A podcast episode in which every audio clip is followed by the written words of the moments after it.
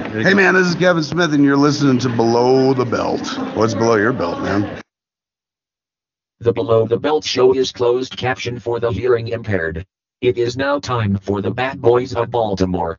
Pimps up. Goes down.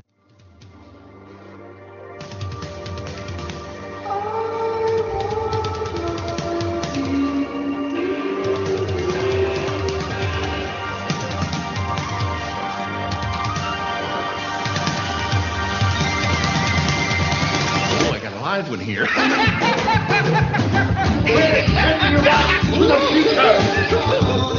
say that! Never say that! Goonies never say die! Wax on, wax off. They're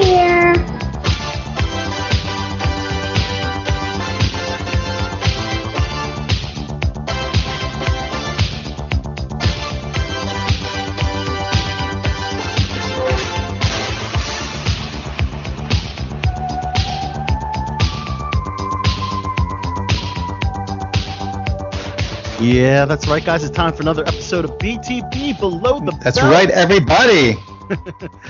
Each and every week here. Uh, I was about to say WNBC, but we're we're still BTB at home, guys. No, we've been we've been long gone. long gone from It's WNBC. a whole different time. our yeah. last uh, our last uh, brick and mortar, so to speak. Good to have you back, Chachi McFly, the king of the 80s, the demotivational speaker. The one and only Chachi McFly. Yeah, we're here in what cyberspace now. Yes. Like Elon Musk, right? Yes, you gotta thank Elon, man. He's a heck of a dude, man. He's um, you know, technology at the forefront, no doubt, no doubt. Um, yes, I am your host, Al Soto, aka Celebrity Soda, your host with the most here for your weekly pleasure, guys. And um, we got an incredible show from top to bottom, guys. So um, we are presenting our final Fan Expo interviews on BTB, including voice actress extraordinaire Carolina Ravassa.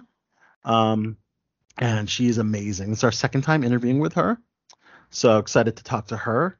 And also, um, for you BTB original fans from On Air Sports, we had a guest. One of our first calling guests was The Smoke. he was at the time um, a wrestler, and I guess he had uh, kind of transitioned to acting and cosplay. Um, so it's kind of interesting. We we uh, kind of caught up with The Smoke, who guess he kind of wishes he was Dwayne Dwayne the Rock Johnson. But anyways, he's a he's a very entertaining guy, very nice guy, and uh, you're gonna hear that uh, exclusively here on BTB. And um, There's no way there's still fans from those early days still around, are there? Like, I mean, they got to be like 85 now. right. You think they're still alive? I mean, wouldn't Early that make us that fans? age too? We It does. It does. Yes. God. Oh my gosh. Uh, in addition, later in the program, we're welcoming actress Christy Paris, who you might know from Scrubs, the, the medical comedy, um, and also Passions. She also did voiceover work in Into the Spider Verse. Um, she is promoting her independent film that she actually shot via video conferencing and her iPhone during the pandemic. And uh, she is submitting this film. I know, right? Crazy, right? Yeah, the only thing I Um, did during the pandemic was eat a ton. right. I mean, exactly. I didn't sit there and film stuff. and, film like, film uh yeah did did a short film? I was film productive at all. exactly this is where btb virtual was actually born was was through It the was. pandemic It was. That's the only thing I Uh, did during the pandemic. Eat and did BTB each week. right exactly Until I had nothing better to do. i know but hey that definitely made uh made uh you know uh made it worthwhile you know during the time when everything was locked down we had nothing could do man we couldn't even go dude we couldn't even go like out after 10 p.m man it was insane dude Yeah, we get pulled over. right you get weird. pulled over Very weird. it was super Yeah. surreal Malls were closed, bars were closed. Like it was a very dark time. We'll be telling our I don't know if we ever have kids and and then we live long enough to have grandkids. We'll be telling our grandkids one day, or maybe we'll be telling other people's grandkids that you know I remember back when we had everything was shut down and we had nothing to do and it was miserable. You kids don't know how good you have it. They don't. They don't know how good they have it. Seriously, Yeah. dude. it's unbelievable. And uh, one thing that's uh, pretty uh, pretty exciting, I guess, it's kind of like good news, is that they've actually changed the mass protocol for film and television. They're relaxing it a bit. Um, so basically, um, some workers will not be required to wear masks um, during film shoots, and uh, they're also doing less frequent testing during production. So, um, you know, this is due to you know the um, thank God the, the current low COVID rate. So, uh, you know, uh, yeah, you know, Are you still not allowed to bang the people that you cast in movies, though? I think I think that's still okay though. You're allowed to now. yeah, I think I think it's okay. Okay. I didn't know that. Wow. A whole new world. right, exactly, man. Um, but uh, before we get into um our special topic, because uh, what you're going to talk about uh, ties into the special topic, Chachi, is uh your experience at uh, the Clerks. Uh, was it the 25th or 30th anniversary? If you can. It was the 25th anniversary 25th of. Kevin Smith's store, Jay and Silent Bob's Secret Stash. Ah, nice. So the silver anniversary of that. Nice. So that was up in um, was it Red Red Hook, New Jersey? Red Hook, New Jersey. I thought it was Red Bank. Red Bank, you're probably right. Red, Hook, I believe, is in something, like, yeah. Brooklyn. They should they should just call it Toll, New Jersey. 'cause I spent like a I spent like you know my whole paycheck on tolls is coming up and back from New Jersey. And uh, we've played a lot of audio from um, the Clerks cast um, here on BTB, which you can find on all our platforms. But Chachi, if you could, yeah, tell us a little bit about that amazing experience. Uh, you Yeah. know, catching up with all the Clerks guys again. It was very cool. Like it was the first time I've been to his store. I always wanted to go, so I figured I'd use this as an excuse to go. Um, Kevin Smith was having like a Clerks reunion from there. Like had almost all the cast from the um, original Clerks movie, even the guy that was um, trying to to um, dissuade people from buying cigarettes and trying to get them to buy his gum. even he was there. So Oh, it was that's like it was all the characters from the Clerks movies. So That it was is like ten people, including Kevin Smith and and and Jay. What about the baby Um, that smoked? Was the baby that smoked there? The baby wasn't there. I wish the baby was there. I wonder if the baby's what, 25, 26 years old now, right? He's got to be like 40 now. Oh, the baby's The 40 baby- now. Yeah, yeah. but you know, it's a very cool store. For anybody who's like a comic book fan, yeah. like, there's so much you know different like Kevin Smith uh, memorabilia from all his different movies are in display cases. You know, like plenty of comic books. Um, you know, diff- merchandise from all his movies. Um, just really cool experience. And um, Kevin Smith was super nice. Um, just stood by the door because there's different time groups to go inside the store to do the Mhm. photo ops. And Kevin Smith stood by the door as people were entering and shook their hand and, and talked to everybody as they entered. You know, had like a little short conversation with everybody and just kind of like welcomed them into his home, as, as he said it. And, um, you know, I congratulated him on, you know, 25 years for his store, which is, you know, not easy to do nowadays. And he thanked me and he said, um, because they're doing different time entrances like the whole entire day. I was like one of the last groups to go in there, and he said I was only the fourth person, fourth person in, in the whole day to congratulate him on Only the store being around for 25. Yeah, that's what he said. Jeez, man. We're some ungrateful pricks. I know. I'm sure everybody's talking about clerks and all that kind of stuff going in there, but um, you know, it's for his store, so I wanted to c- congratulate him. You know, and then he did like a big um, group photo of everybody, and That's awesome. and it, you got like a, a bag um, filled with a, a special um, 25th anniversary um, print. It was signed by everybody there. And then he said like if you had anything else that you wanted to sign, like the people there would sign anything you had. So like I I bought a shirt for the event, um, one of their store shirts, and they all signed that. And also bought like a really cool um, Kevin Smith um, book, kind of like a anthology type of um, book that's this went through his whole entire career, like all his movies. Um, I mean, you'd actually would really like this book. oh wow. Oh, put Yeah, Christmas. yeah, and like um, it's, it's kind of like the book you got me, um, the Back to the Future book you got me um, for Christmas that one year. All right. Oh, That it has like you know, stuff you can pull out, and like it has like the- you know like, like a fry carton from um, movies, um, all kind of cool stuff in there. movies. Yeah, yeah, and then it, and then afterwards, um, they had like a three-way panel at the this local um, cinema down the road where the, out of the ten people they divided them up and you had like two or three people um, that would come into your theater because three theaters that were going on at the same time and they would rotate. So you had three people would come in, do a Q and then they Kevin Smith would come in and um, introduce the next um, group, and they would switch and off. So you got kind of got a smaller panel with only three people, so you weren't like um, you know, you really get to hear a lot more questions. Otherwise, people would probably just be asking um Jason Mewes everything, you know, if it was just him the whole time. So it's really cool. You really got in the Kevin Smith study did that way, so you could really ask questions of people that you might not have seen or got a chance to ask questions for from from the movies who don't do a lot of um meet and greets and Q and A's and that kind of stuff. So that was pretty cool. Wow. So it's a really special event, and uh, Yeah, and I, right down the road is actually the um, Quick Stop from Clerks. which looks- Looks identical to how it looked um, almost um, 30 years ago. Thirty you know, years the- ago. That's right. The same yeah. sign, the same um, like even inside like the counter where the register is with like the yeah. little like the freezer in front of the counter is uh, the same.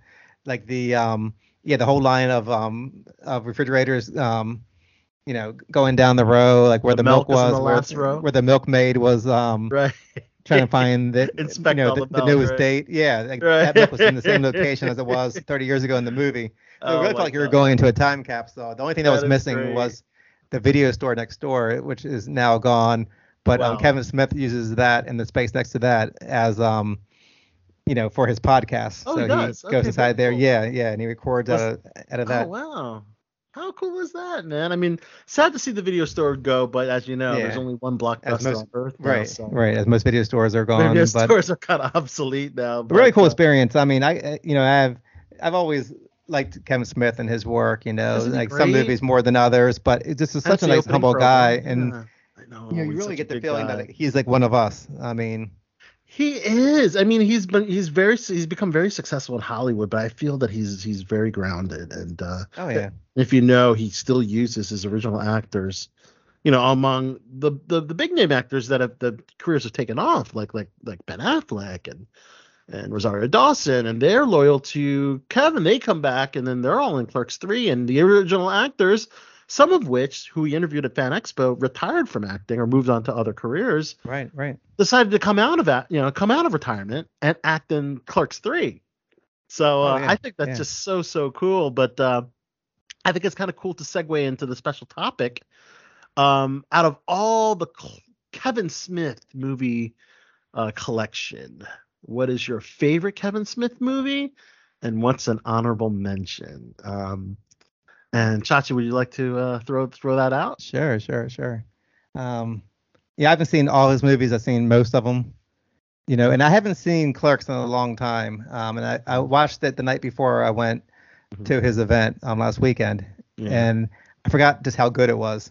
You know, it's, it's a very it it's a very so good. raw movie. Had like you know a lot of humor that you know you probably couldn't do nowadays. So it was really refreshing to watch it. You know, and to see the way that people talked and everything back then and the jokes they were allowed to make. Um, you know, I was doing some reading about the movie, and Kevin Smith actually worked in that um, convenience store, the Quick Stop, in real life. So he worked there during the day, and then he went um, decided to film this movie, and he filmed it at night in the same store. So he would work all day, you know, at the register, just like you saw in the movie, and then at night he would um, film. So he only got like one or two hours of sleep a night, Jesus. and he was just exhausted over the weeks of filming this. And he he financed it by selling his comic book collection, and also um, using his um, college Cre- fund that his parents set aside cards, for him. right? Yeah, yeah. So Wow.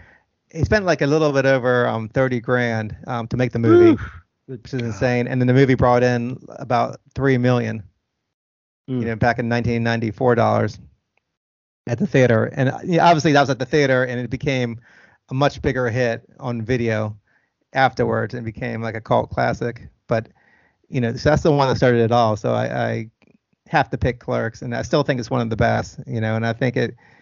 I think the jokes still work, you know, almost 30 years later, you know, and um, you suck 27 dicks. Yeah.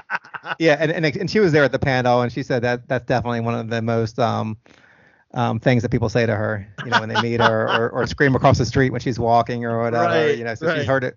She heard the same thing for like Does it 30 bother years. her? Does it bother Marilyn? She was laughing it off there, so Okay, you know, and like, and like Kevin Smith's wife was there, and they talked about how they met. Like she was a reporter for um, I forget what magazine it was, and she actually came to interview Kevin about his movies, and they kind of hit it off and like you know talked all night and everything, and you know now they've been married for um I don't know like it was like, I think it was almost twenty it's twenty some years, almost Wow. thirty years. 30 years. Wow. And how about an honorable mention? I've always liked Mallrats, Yes. and like I I was really hoping for Mallrats 2 when they were announced they were going to um, film it, you know, and I think it could have been kind of funny, especially, you know, if the mall was kind of like a dead mall and they're still hanging on to this Mhm. dead mall and hanging out there. that could have been pretty funny. But yeah, yeah, Mallrats. I'm not sure why, but that was filmed in Minnesota, and I actually went to that mall in Eden Prairie, Minnesota, when I was out there. And um, it loo- looks a little different, but you could still see um, a lot of the same views from the movie. You know, you can still see where the target was, where um, Jay and Silent Bob were outside trying to evade the um, security guards. Like, um, you know, and I always love malls and stuff, so um, yeah, that's definitely my um number two. Yeah. Mallrats is my number one. Nice, Um, nice. I, I think after Kevin Smith got the budget he needed from the first clerks, he was able to devote all that to the proper, you know, uh, locations and actor, name actors and and uh, special effects and all that that wasn't present in Clerks. Now, Clerks is obviously very beloved. It's groundbreaking. It paved the way. But overall, I mean, just the cast, the characters. I mean, it reminded me of my childhood. I mean, you had Jeremy London as TS, you had Jason Lee as Brody, Shannen Doherty as Renee, uh, Claire Forlani, who's beautiful. I love her as Brandy, and I think probably Ben Affleck's breakthrough role. Um, I mean, Good Will Hunting was, but uh, you know, kind of put him on the map. Uh, Joey Lauren Adams, and let's not forget Trish the Dish as well.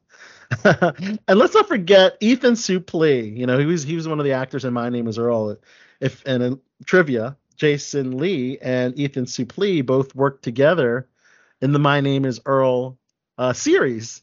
And Ethan was William, who co- could not stop trying to find the sailboat. You know, and yes, uh, yes, and those um old time um they were Yeah. really big in the '90s. Those um how would you even describe it? Just like some kind of um yeah, image where you had to like. What illusion thing? Yeah, you had to cross your eyes Yeah. um a certain have to- way, and then yeah, and then try to visualize 3D image would pop out of it. But it was really hard to see. Sometimes you could see it really quick. Other times you might never see it. It all depends on like how you looked at it just right. Um, Exactly. yeah, Exactly. and then That was a two people that a lot of people overlook that's in it. One is Michael Rooker, who, as you know, uh, played Merle in Walking Dead, and he's in the, the Guardians of the Galaxy movie. He played uh, Svenning, and he was the father of Claire Forlani's character. And then, of course, the great Stan Lee.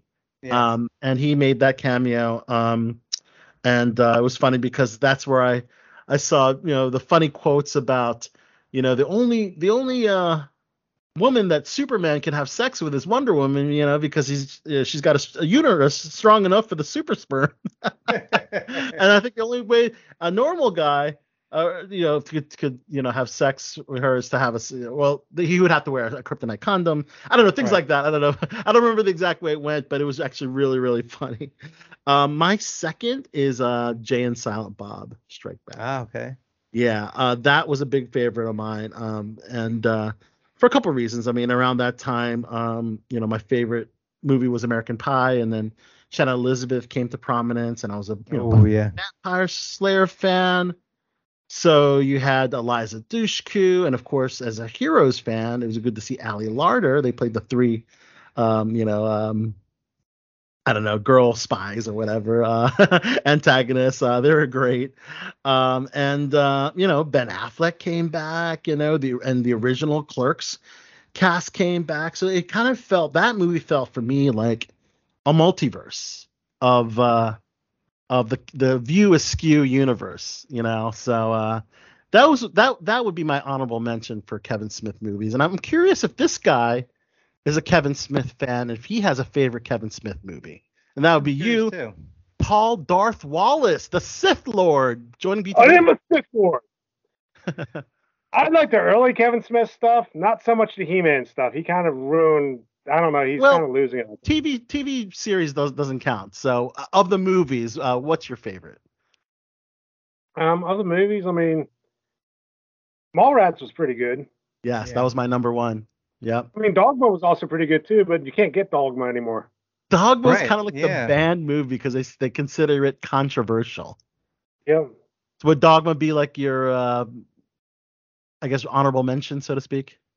I guess so. Yeah. Yeah, yeah. Kevin Smith. I mean, his work is just, it's great. I, I love his work, and uh, and I'm curious if this guy actually has. We were talking about Kevin Smith movies because Chachi went to the recent 25th anniversary of the Jay and Silent Bob uh, um, comic book store, uh, Secret Stash, and uh, we were just talking about our favorite Kevin Smith movie, if you had one. And Dan said he'll be right back, I guess. we'll get back to him on that.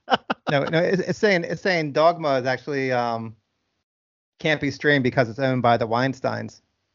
Oh well, that's not good. Oh, those damn Harvey Weinstein. Yeah, and and the and the deal is uh, predated um you know streaming services, so that's why you can't find it. So that's why it's tied up. And you know what? I looked for it on DVD, and it's super duper expensive. Yeah. Yeah. And that's a that's probably exactly why that DVD is so expensive because you know you can't get it streaming. It's one Yeah, of you can't buy it few- on iTunes or anything. Right, right. Yeah, it says it says um you know Bob and Harvey Weinstein own it. They bought the film from Disney in 1999 and Okay. licensed it to Lionsgate for the theater and Sony for home video. But those those deals predated streaming, and then and the deals have lapsed. Oh man, wow. Yeah. Well, uh, I'm curious if uh, our next panelist is a fan of Kevin Smith and his movies. We're talking about our favorite Kevin Smith movie and an honorable mention um, because Chachi attended the uh, Jay and Silent Bob Secret Stash 25th anniversary Clerks reunion event, and we're just talking about our favorite Kevin Smith movies. Is that for me? Yeah. Oh, awesome. Um, yeah, I I, I love Dogma. Um, I, I really enjoy that movie. There's parts of it that um, I'm, I don't know. Uh, um, just just love the the dialogue and the and the the script on that one. So that that's probably my go-to for Kevin Smith. Um, Yeah, and it's one of I- I love- mentioned earlier. Clerks, One of I the love, band one of the band movies because you can't see it streaming, and uh, the Weinstein brothers own it, and I think there's a there's a um, a legal thing right now why you can't see that movie streaming anywhere right now. gotcha. Should the Weinsteins have rights to anything at this point in time? they should not have rights to anything at this point. Absolutely not. So, um, but yeah, we have actor Dan Franco uh, joining us on the panel. It's good to have you back on BTB. Hey, thanks for I for know you're having an me. Ozark fan and you're a Marvel fan, and I wanted to have you on just for a little bit to, to jump on the those uh, aspects because it, it was just so consuming my week. Actually, this week it's is uh, finishing part four of Ozark, and uh, That was sorry, uh, season that was four. a lot. You know, trying Yeah. not to you're trying to get through it and not you know you only had what seven seven episodes in that second half and Right. i didn't want to blow through them all but i also didn't want to have it spoiled for me so uh, kind of i would have liked to have slow played it a little bit more it's that damn Netflix uh, model. Chachi, we were talking about this last week. How um, Netflix shows you have to watch if you don't want to get spoiled, you have to watch all the episodes. Yep. Um, or as soon as possible, or you know, you know, I saw somebody with, with you know Ruth and, and a bunch of crying emoticons. I'm like, really, motherfucker, seriously? Yeah. Before Oh, I man. finished it, so uh, but um, let's get into Ozark a little bit later. Let's just talk about uh the big movie that that we all saw over the weekend. So uh so at the box office, Doctor Strange: The Multiverse of Madness, um, the, no surprise, the number one movie, 185 million domestically. Um, I mean, with no competition. I mean, no surprise there. I mean, if you really want to know the rest of the box office, The Bad Guy, Sonic the Hedgehog, Fantastic Beasts, and every, Everything Everywhere All at Once, which I heard was a great movie, rounded up the rest of the top five. But now I saw that. Yeah. destroyed by Doctor Strange and the Multiverse of Madness. Um, you know what? I, I I enjoyed the film. Let's let's talk about it. I think everybody here has seen the movie. Um, maybe has some thoughts. Of course, some great cameos. And luckily, I wasn't spoiled about a few of them. But yes, uh, listeners, we will be talking about the movie. So if you haven't seen Doctor Strange and the Multiverse of Madness, if you could uh, maybe tune back, you know, um, when we uh, when you get a chance to watch the film. But Yeah. Did you uh, kind of already spoil um, Netflix I, um, Ozark for people? I, I guess I did without warning, Yeah. didn't I? Right. With, with Ruth and the crying emoticons. We'll we'll have to do another disclaimer, by the way. Okay, okay.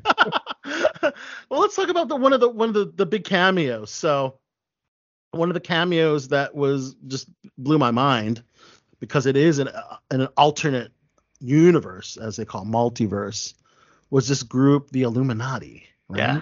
And uh, and we did see one of the members, Captain Carter, in uh, the What If episode on Disney Plus, the the series, the animated series.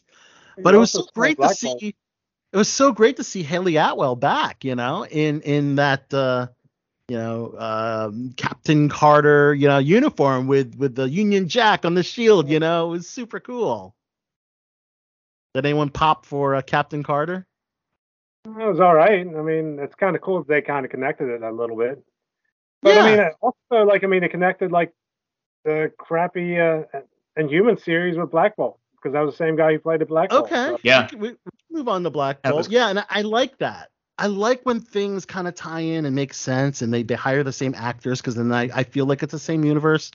Similarly, how they got um the actor Charlie Cox that plays Daredevil to return for Spider-Man No Way Home, and they did the same thing for Black Bolt. So uh, I thought that was really cool. Black Bolt has an extremely powerful ability to pretty much whisper and and and I guess destroy anything that he wants by the sound of his voice. I mean, just um, it's very very scary power.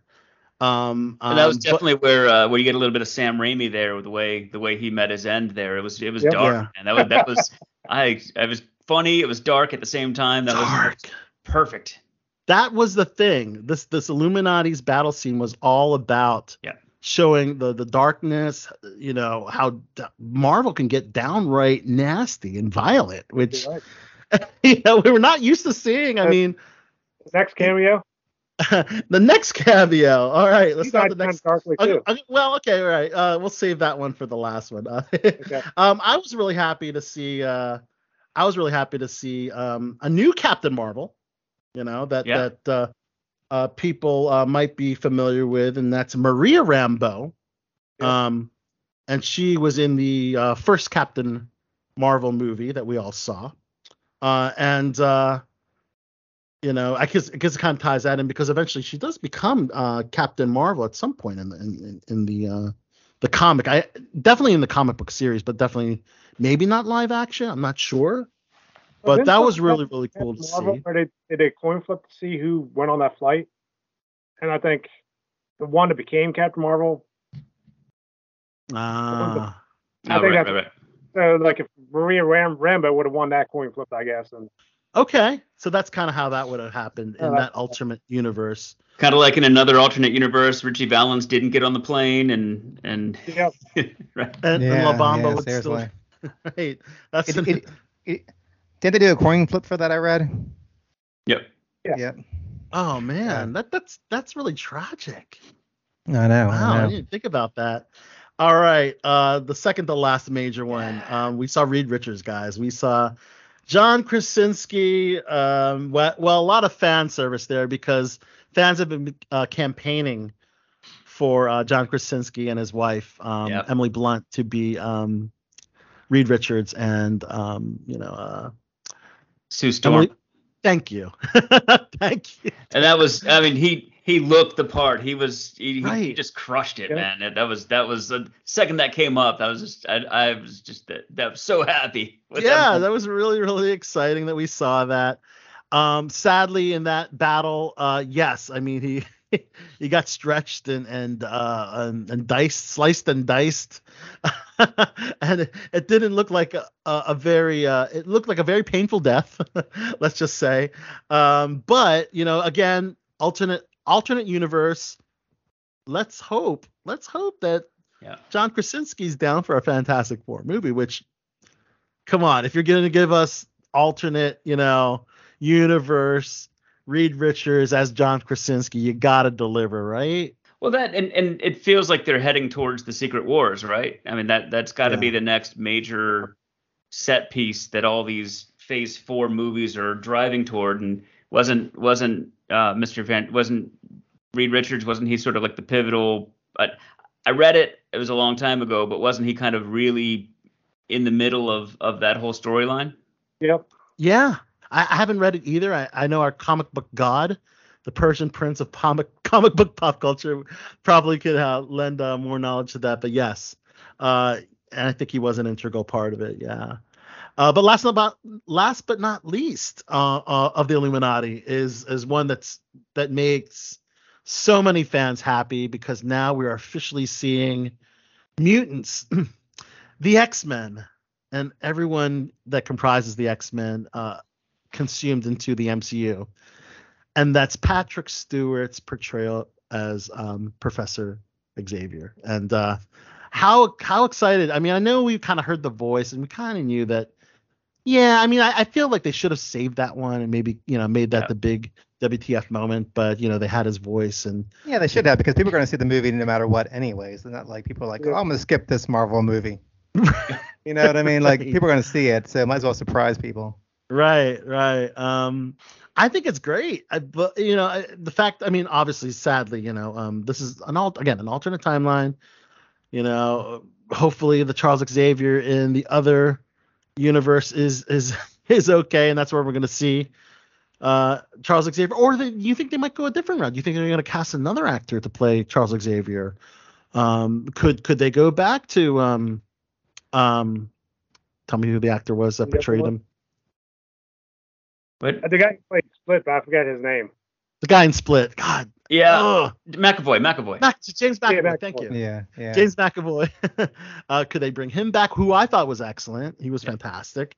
Um, so we'll have to wait and see. But I think this is exciting that now that that the mutants, you know, X Men, um, you know, are you know have been seen finally in the MCU in some some fashion. So and it was cool that, that they put they put the uh, the X Men music cue under it when he when he rolled in in his little uh, floater chair. There was a little really kind yes. of in the background of the music uh, design. There was there was the X Men theme.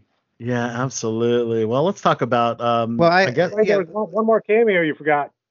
Did I find, did I forget one more fucking cameo? what it's cameo a did I forget? Sam Raimi type of cameo that you that's in every Sam Raimi movie. Pizza Poppa.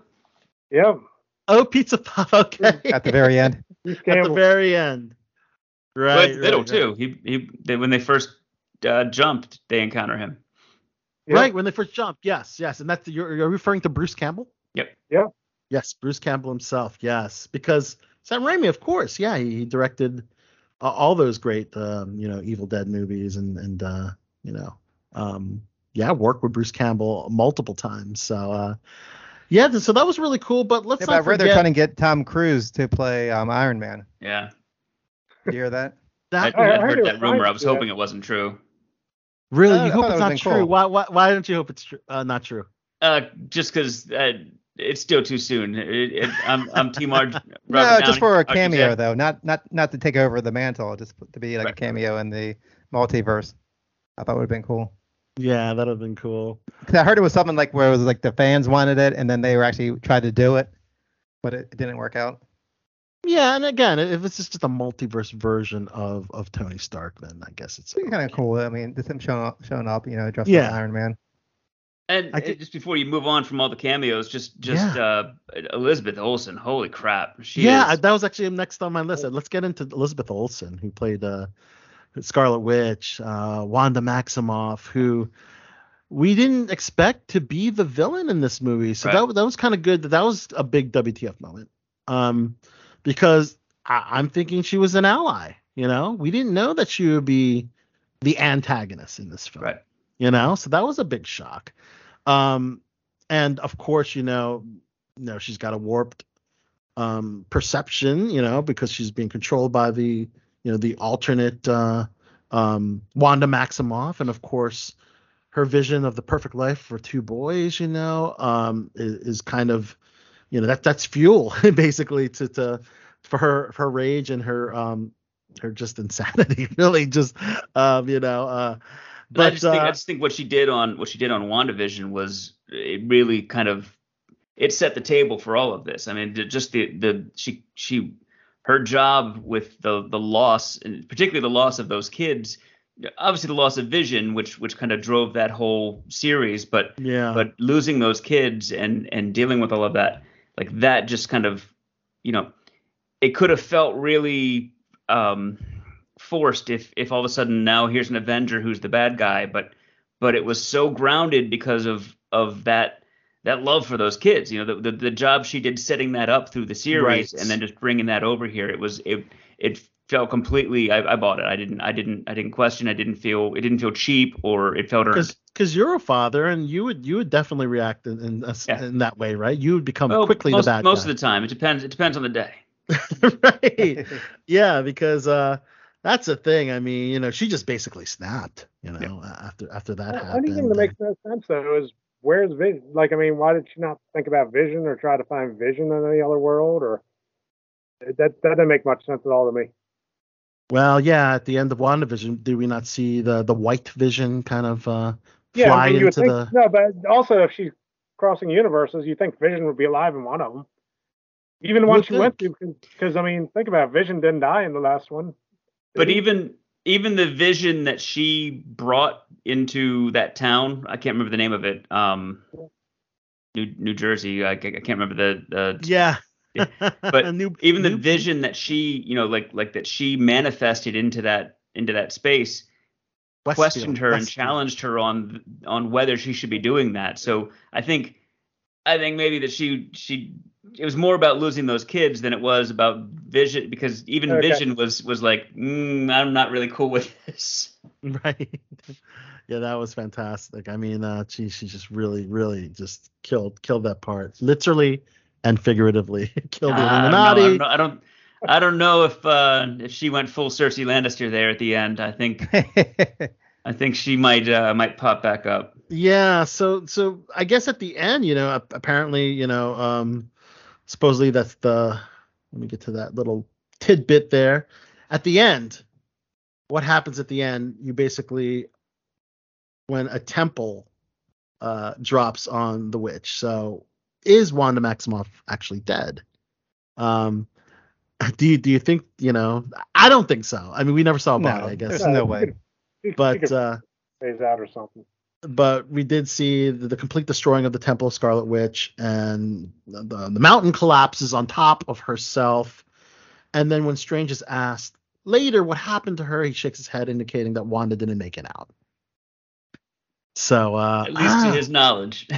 at least to his knowledge, I don't think we've seen the last of Scarlet Witch at all. So, no, there's uh, no way. No. Yeah, um, Maybe uh, of the witch, but not of Wanda. Not of not of that Wanda. None of that that Wanda, right? Exactly. And uh, I think Elizabeth Olsen is just having too much fun, um, Yeah. playing uh, Scarlet Witch and being in the MCU. Yeah, Um, too much she fun actually, cashing those checks. yeah, exactly. Um, actually, she you what actually, she should have done for the alternate versions? It should have been her, her two sisters. Right. Yeah. Sisters, really? the Olsen twins. yes, Yeah. yes. You know what was kind of funny is that uh, it started in in WandaVision, and then they just sort of went like, yeah, let's stay with that. They just sort of all of a Mhm. sudden dropped her Russian accent or her Sokovian accent. It just sort right. of She just got Americanized, Dan. You know, just Right. kinda- Just quickly, uh. Use magic. Most people lose their accents after living in America for so long, and uh, um, but you know Elizabeth Olsen actually Except for recently, Madonna. right? Madonna, right? She She gained actually one. said something about Martin Scorsese and like Francis Ford Coppola. You know, they bashed Marvel movies Yeah. in the past, and she says she gets frustrated when people say that Marvel movies are a lesser type of art. And she's what she said. What she said in defense of that is that I'm not saying we're making indie films, indie art films, but I think it takes away from our crew, which bugs me because they have the most awesome set designers, costume designers, camera operators. I feel like diminishing them with that uh, kind of criticism takes away from the people who do award-winning films. So um, and the people who love those films who who Yes. don't, you know, it billions of dollars in the last three Marvel movies. You know, it, it some not not just you know teenage boys are going to see these people Right. people who like movies Right. love these movies and go to see them I mean, we're grown ass men, and we're, we're we're seeing it opening weekend, you know, guys, Yeah, right? yeah. We have That's to one thing about it, right?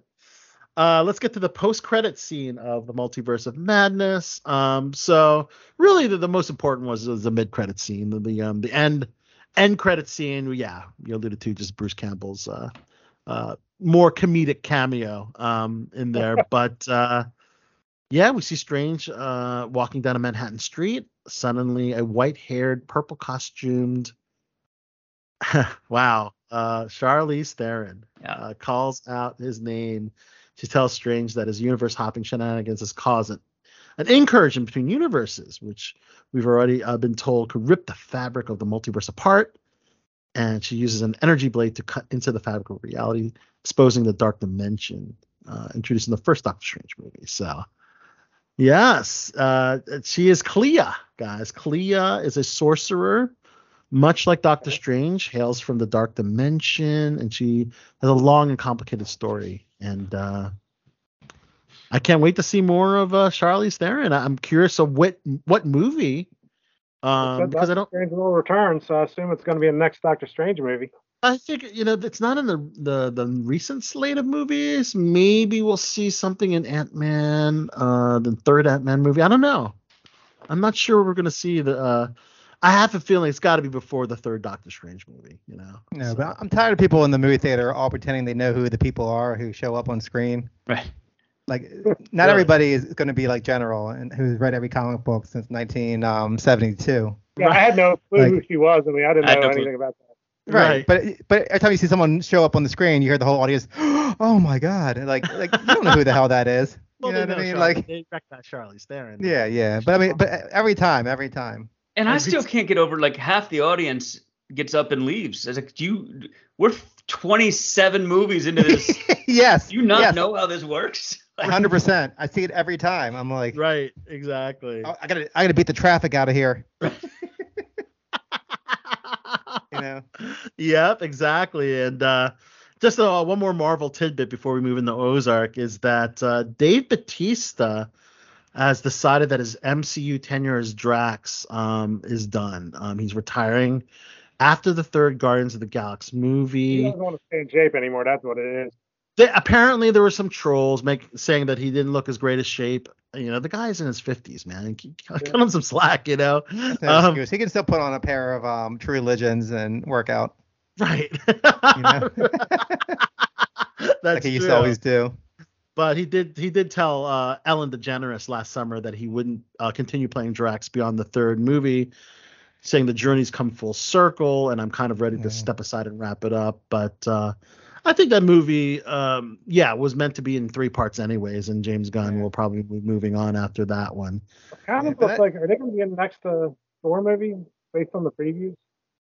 You know what? Yeah, I, I wouldn't. It wouldn't surprise me. Um, actually, you know what? I 100% definitely think that he's going to be in the next Thor because I remember seeing Chris Pratt Star Lord, Yeah. but I don't. I, I mean, assume assumingly we we see No, Star Lord. they We're were- going to see the they were in rest the of the. Guardians, right? There, there was a there was a point when he's like, look at the like, look at the thing you love, and and it showed the rest of the Guardians, and then Oh, you did see. Okay, Chris kind of lean, Chris Hemsworth kind of leans in, but Yes, he- they were there. I saw, I definitely saw Mantis, so I, I'm pretty sure I saw Drax. okay, okay. So yeah, so there you go, but that- uh, Darth Paul. No, but talk about Doctor Strange. Like that one, uh, America was America Chavez. America Chavez, Uh, yeah, actress. So, the, so you Definitely. You can go ahead and be honest. That's fine. You thought Yeah. she was a bad actress. Yeah, I, I did. I did. And like, um, like I remember like when I was a kid, like, um, at Universal Studios in Florida, they used to have um, this thing where you could like, um, you're in front of a green screen and like you and your family could get up there and they filmed you and they put in the background like you on different rides and like the um the flood was coming and you're making these big facial expressions you know and they're like okay now now scream okay now look surprised and and, and that's how she looked like to me like the whole entire movie like she was just doing these like real you're, what I think you're right on that one. you do? Yeah, doing these real exaggerated uh, facial expressions. Yeah. And I'm like, okay, well, she's a younger actor, you know, she's in her teens, but I mean, there's I've seen plenty of, of great actors who are in their teens. So it's just it really just kind of was jarring to me throughout the whole movie. I see. I mean, look at Zendaya. Zendaya did a good job acting. Yeah. Yeah, no, Zendaya's an Emmy Award winning, you know, Golden Globe winning. You know, she's she's definitely proven her point. I mean, you know, she's a little older than than the actress playing America Chavez, but all right, great. Granted, she wasn't the best, you know, I, but you know, I you know, I think they they really wanted to go with authentic casting for a Latina that that was represented the LGBT community. They Why did is the she- same. Is she gay? You see, I don't know. She's she's Hmm. at, her parents were, and I think she's at the age In the movie? they- yeah, No, I no, think, no. I'm like, talking about, I'm about is she gay in real life? the, we'll see. That that's the thing. I mean, I'm she's, not sure. what 14, 15 years old. I don't think that was disclosed, but the Okay. character, the older version of America Chavez, is gay, Okay. and um, so I, you know, and obviously we talked about last week. They didn't show the movie in certain um Middle Eastern countries because uh Disney and Marvel. Wait, wait, wait, do middle age uh, do uh, Middle Eastern countries hate bad acting? No, they they just, they just sadly sadly do not welcome anything that um that shows uh homosexual, you know, gay partnership, um, which would be the case of the the two mothers. Yeah. So Well, I mean, I mean, that's it why show the that mom, it didn't show the mom's banging or nothing. No, they, they were just there. I know I get it, but yeah, I, I still think it's yeah. I mean that that's just ridiculous, and so But they could they could say it for the end credits at least. yeah. I mean, The moms is going down on each other. That would be a whole different type of movie there. Well, at the very end, talking about you know by then all the kids have already left the theater. Right? All right, let's get to the next point. Uh, Ozark, guys. All right. Uh, my God, so much. Spoilers, spoilers, spoilers coming up. Spoilers. Can we can we warn the audience that we were going to Yeah. talk about? Uh, um, yeah, major plot points from the the final season of Ozark and Darth Paul. I know that you haven't been caught up, but uh, you're wel- welcome to to uh, put the the you know the Uh, the bunny ears on, whatever. But uh, let's just yeah, let's just talk about the the the, the final um, episodes, which is like the second half of the fourth season, which started with uh, the cousin of death um, episode, where we saw Ruth uh, killing Javi, Javi, avenging uh, his cousin's. uh, Avenging her cousin Wyatt's death in, in the process, and um, man, it was just wow. That that episode was just so powerful. It just really, really started out strong. Um, yeah, we all knew from the end of part one of season four that Ruth was out to to get Javi, and uh, she certainly delivered. I mean, obviously she had that moment of time where she was like, "Oh God, I don't know if I can do this. I can do this," but then, yeah, just uh, came up with a plan, admitted to um, the birds and and the Shaw, the, the head of Shaw, Elizabeth Shaw, uh, that uh, she intended on killing him, and they came up with this bogus, you know, uh, stock options thing for Javi, and he walks in and bam. Uh, One Yeah. thing that- that really bothered me is that they didn't explain how they got rid of the body because there are crematoriums in the Ozarks and in Chicago. Um, how are they? How are they gonna get away with Come on, they're in Chicago. You don't think Chicago's gonna run into Yeah. any de- dead bodies before? Aren't they like, aren't there like fifteen hundred from murders a year so there? That's probably where, where the body is. Yeah, haven't you Yeah. seen John Wick? You had one coin, one body goes away. So right. and then we uh, get into like the next episode where they're uh, trying to find a solution to the worst case scenario. Um, um, with the latest one being Javi's death. And of course, uh, Agent Miller um, rejects Marty's plea to help on the grounds that that they're just another criminal now, you know, basically. Um, then we get into episode 10 where um, Marty goes to Mexico and he's like the jefe, you know, and he's Yeah. ordering uh, the the drug lords around. Um, and uh, man, and it just That part could have been like a whole season, I think. Having Mexico trying to run Yeah. stuff. Yeah, that could have been expanded. You're absolutely right. Um, but it's just crazy Well, how No, wait, wait. If it's in Mexico, it has they had to change the name from Ozark to, Mex- to something Mexico. To Tijuana.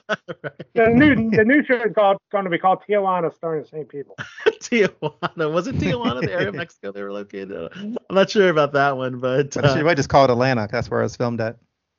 dude, they they I mean, talk about a husband and wife team of sociopaths uh, and psychopaths, both. I mean, just to, to have the composure, You know, uh, uh, you know when Marty's in there looking at the numbers. Oh yeah, you're definitely skimming, and then all, and then they're, they're waterboarding this guy, and uh, you know he just kind of like casually waves his hand. All right, yeah, put him back in the water. You know, until he says the truth, and and then witnessing, you know, uh, eventually this Arturo guy getting shot in the head, knowing that they got the wrong guy, you know, because he was not responsible, you know, and uh, it was Yeah, like- just yeah, it's crazy. Like Marty Bird is just so chill. Like no matter what they tell him, they're like, I mean, he could go, to the doctors to be like, "Excuse me, Mr. Bird, um, you have AIDS, cancer, and COVID 25." And I'll be like, Hmm, hmm, hmm, okay, Yeah. Wow. hmm. okay, well, well, thanks for thanks for telling me that. Um, I hope you have a good day.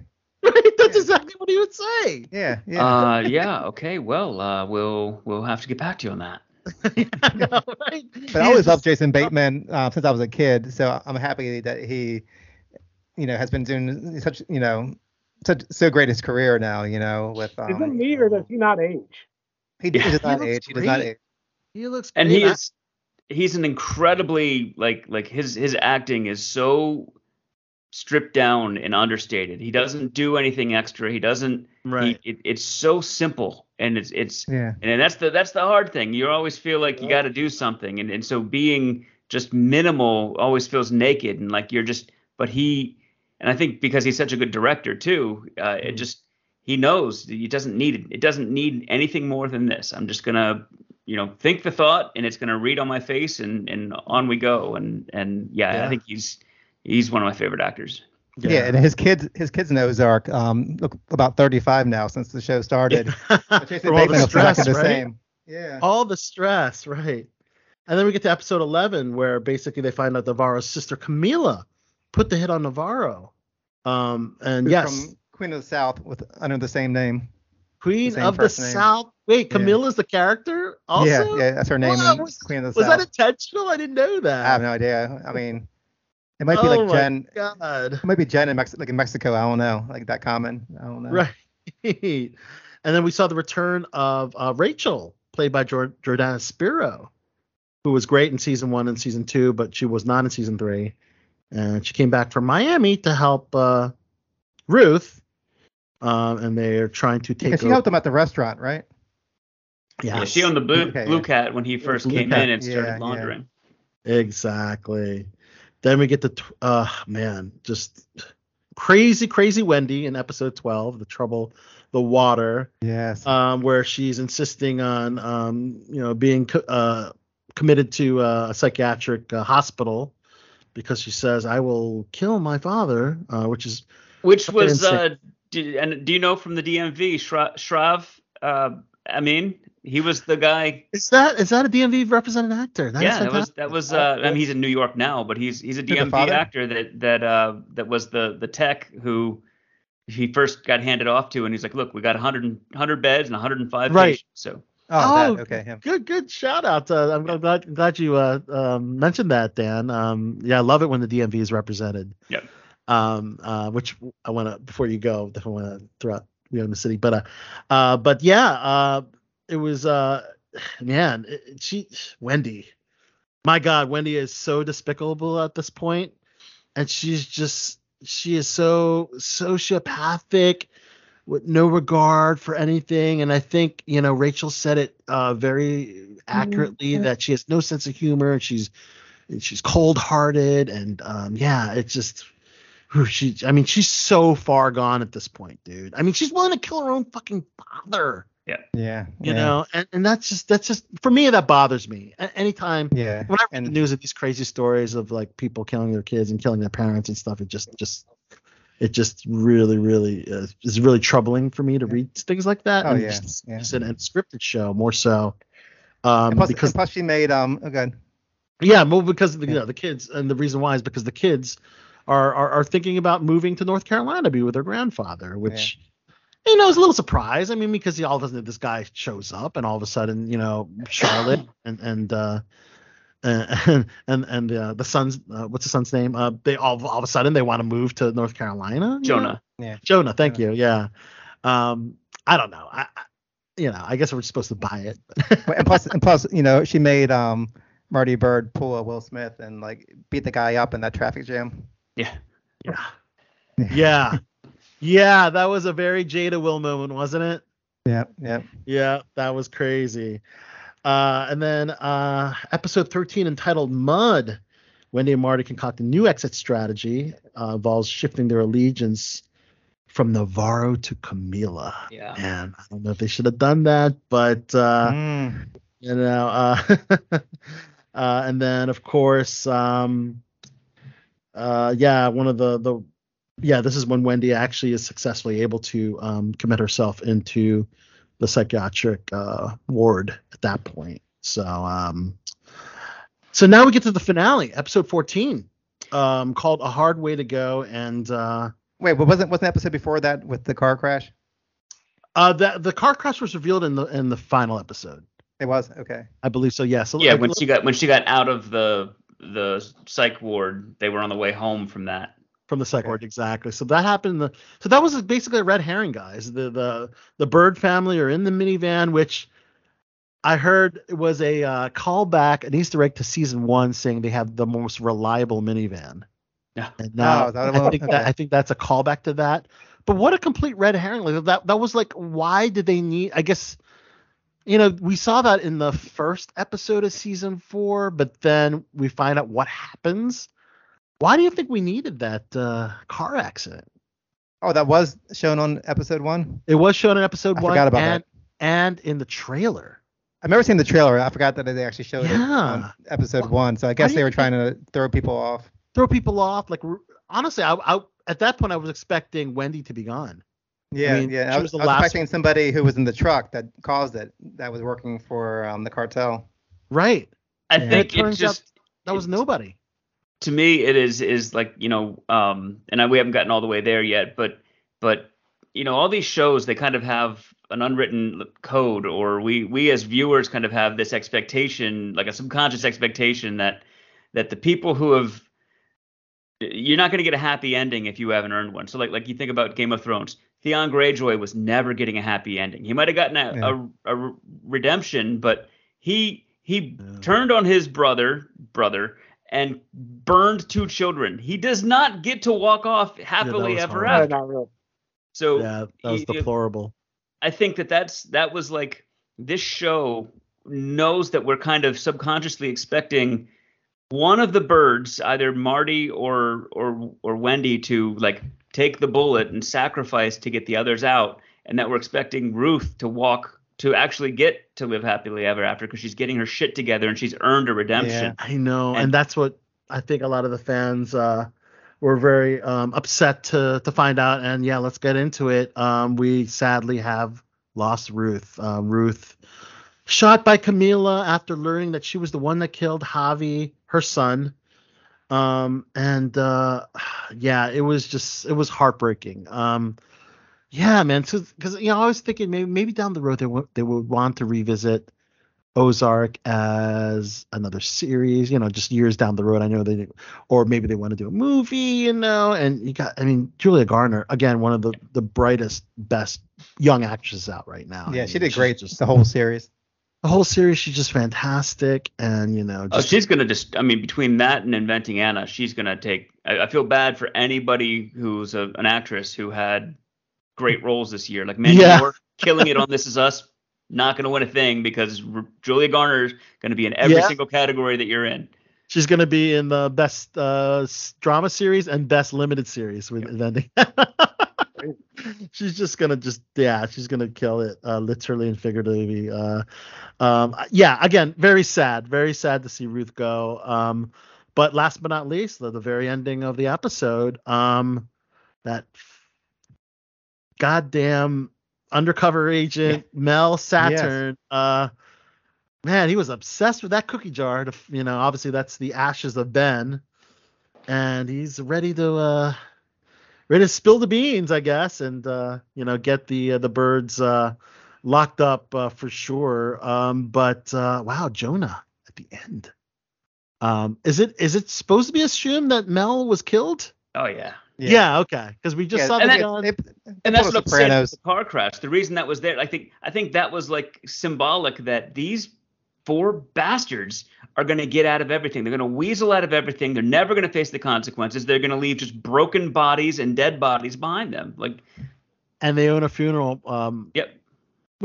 funeral and the cremation so they can they can oh my god they can burn anybody they want they can get rid of evidence and bodies you know and it's just it's insane i mean it, it's definitely suspension of disbelief you know um by season one in real i'd say in real life if a family like this was doing this i'm sure within the first year probably they would be caught but who knows i mean we've heard stranger things but uh no no, no pun intended on that one um but yeah wow jonah it's the thing it's like jonah and charlotte initially were not bad they were they they weren't you know they didn't have an evil bone in their body and they were Right, just right. you know kind of influenced over over the course course of four Well, neither was Marty you either. know. Marty wasn't bad at first. Marty And- wasn't bad at yeah well No, he's a regular accountant. Like he kind of was like forced into it. By, who, who was, was it yes. the partner that got killed? Yeah. The partner Yeah, was doing shady his part- stuff, and yeah, But he kind of was forced into it. okay yeah yeah and I then Wendy mean, was forced into it from Marty. So it was like none of them really signed up for it. yeah and, and But I again, feel like so so I feel like Wendy of of of both of them, Wendy's the one who has just wreaked the most havoc through like oh yeah, like she's such a horrible black hole of a human being yeah. that every single life she touches is just destroyed. Her dad, her brother, the preacher, the the both of the um smoots or snoots or snells, whatever their name is. the snells yes Yeah. Everybody who she encounters, even Marty and her kids, are just just sucked into that that whatever happens. Like like it, it just Yeah. she, I feel like she's the catalyst of all of it. she is the Yeah, catalyst she kept it going. Yeah, she absolutely kept it going she was the most uh, ambitious out of all of them. Yeah, and uh, yeah, that that's Ozark ty- Ozark talk, guys. I'm, I'm definitely gonna You know, miss. but yeah, it was- series for sure. Yeah, it was, a, it was a good series. I think it's a good place to end it though uh, for Ozark because I mean, I still think I enjoyed season three better than season four. You know, not that there's anything wrong with season four, but um, Okay. I think it was a good place to end. I think if they would have won another season, it might have went downhill in, the, in the quality of the episode. Because Okay. okay, it was going to get to the point where it's, it's going to be like so outlandish all the stuff they had to do. Outlandish is the perfect word. Yeah, yeah, You only It's get gonna away be with like so. Walking Dead, where it just keeps going and going and going. And yeah, yeah. Walking. The, the thing about Walking Dead is that it's it's based on a set um, anthology, uh, a source material, whereas Yeah, well, I know, that went on too long all too. follow the beaten path now. It's not even following the. Yeah. But um, Yeah. we'd like to thank, of course, Dan Franco uh, for for joining us. I know you don't have a, uh, but you you know, thank you so much for joining us. Thanks and for uh, me. It's of course, fun. um, a comedy of horrors still uh, available uh, on demand. uh, on demand all over the place. Uh, All of your favorite uh, platforms? Fandango, uh, iTunes, Amazon. Yeah. It's a great film, guys. If you love the horror anthology, um, but in a comedy format, so you get the m- melding of two genres that is just great, and four distinct stories in one film um, with great actors from the DMV and beyond, um, and yourself and Ken Arnold. Shout out to Ken Arnold, who's been amazing, and we own the city. Yeah. Yeah, your partner in crime. It's Yep. awesome. Uh, seeing Ken in uh, two episodes, right? He's been two I or think three. He, I think he did four of the six or five of the six. So wow. Yeah. Wow, that is amazing, and, and some great local talent. Uh, and uh, yeah, uh, check out uh, a comedy horrors uh, with Dan Franco. Uh, And can I give a shout? Speaking of Ken, can I give a shout out to our podcast? Yes, yes, please. So No. So we're just uh, we're just launching our podcast, uh, which is kind of a spin-off of our goofy Facebook Live thing that we do called Apple Teenies with Ken. It's called Apple Teenies the podcast. It's on Podbean, it's on Spotify, it's on Apple uh, Apple Podcasts. So um, we we just recorded our initial episode, and we're Oh, we're having guests. Uh, we're, we we've just started lining up our guests, so it'll be it'll be probably the episode zero will be coming out next week, and then we'll have uh, Yeah. one every week or every other week here going forward. It's a spinoff of this podcast. they got Hey, their own hey, amazing stuff podcast. going on. A pod family, modern family, they call it, right? Yeah. Well, best of luck, Dan. That's awesome. You get into Thank that you. world as well. And thank you. Uh, we'll have to have you back uh, for for uh, an extended duration next time. All right. Awesome. Thanks, Dan. Thanks, guys. Yeah. All right, take care, Dan. Yes, Dan's an expert on uh, Mar everything Marvel, and he's an avid Ozark fan. So Wanted to have him on for that. And uh, just a couple more things before we take a classic cut break. Also on Netflix, we also saw Cobra Kai season five, uh, the trailer, uh, which was. It's amazing that we're getting season five so soon, right? September. Amazing. It's Considering- five seasons. But well, considering we just Yeah. saw season four, uh, January, we're getting two seasons in the same year. That's kind of unheard of in television. Um, Yeah, but I I'm think- not going to argue. I think it. Netflix is pushing it because of their um, losing subscribers. They know that Cobra Kai is a big hit. Oh wow. Okay. Yeah. Wow. yeah, but it wasn't Netflix. that hit. It was, wasn't that like Facebook? Wasn't It was like YouTube Facebook? Red it started out with, but I mean it's been a hit on Netflix. Yeah. It's Exactly. way bigger on Netflix than ever what had been. Yeah, Yep. yep, exactly. And uh I mean, uh I I think it's going to be a, a great fun season. We have Thomas Ian Griffith as T, uh, Terry Silver returning, um, and of course we uh we saw um Ma- Ralph Macchio and and uh, uh William Zabka as Johnny Lawrence and, and Daniel Russo um returning with um tell me the character's name from Okinawa Chozen. Chozen, thank you. Yeah, Chozen will be Karate Kid Part Two, and he's been in Yes. Cobra Kai. Chozen will be an integral part of uh, season five, and uh, yeah, I'm curious how how um how long uh, Cobra Kai is gonna go. I'm curious. I mean, how long do you think the show can go? I mean, you still got um, Hilary Swank, which I think they're gonna bring next season or at the end of this season. She might show up. Mhm. The last, you know, the last part of the last episode. Um, Right. I I think this year they're gonna have Bad Boy Mike Barnes, who was in Karate Kid Three, um, under Terry Silver. I think he'll show up on this season. Are they gonna go with Jaden Smith too, or no? No, he, he's not. He's not part of the universe. yeah. This is the this is the Miyagi verse. So everybody um, who's been in a movie with Mr. Miyagi is Mhm. canon. Okay. Yep. Exactly. Or Jaden Smith. No, don't don't don't pour him. That movie should never be made. Hilary Swank. Yes. Yeah, even that movie is horrible. The, the, the best parts of the movie was Hilary Swank and of course Pat Morita was the, Yeah. the two only good things about the movie. The story the story was was horrific. I thought Yeah. the villain was horrible. Uh, Hopefully we'll never see that villain because the villain in there was like a evil hall monitor in the in Hilary Swank's school. Yeah, it was, it was the- it was the worst. It was a military like hall monitor guy. Yeah. I don't even think it I saw that movie to be honest with you. Yeah, we'll see it as a joke, but it's, it's just bad. There, there were monks, and the monks went bowling with them, and it's just su- it was super dumb. Yeah. It pissed me It off, was. and that kind of killed the whole franchise right there. Absolutely. Um, and Netflix uh, dropped the trailer for Hustle, which is a project that I worked on. I think maybe uh, Darth uh, Paul, Wal- Paul, did you work on Hustle as well? Yeah. Yeah. And A- Adam Sandler plays Stanley Sugarman. He's a, a No, wait, weary. no, I didn't work on. No, I didn't work on Hustle. I got paid for Hustle because uh, they canceled my scene. But I, Oh, I got I'm sorry that I- I happened want to you. week- Yeah. Um, But this is interesting. He plays a a, a, a scout, a talent scout for the uh, 76ers.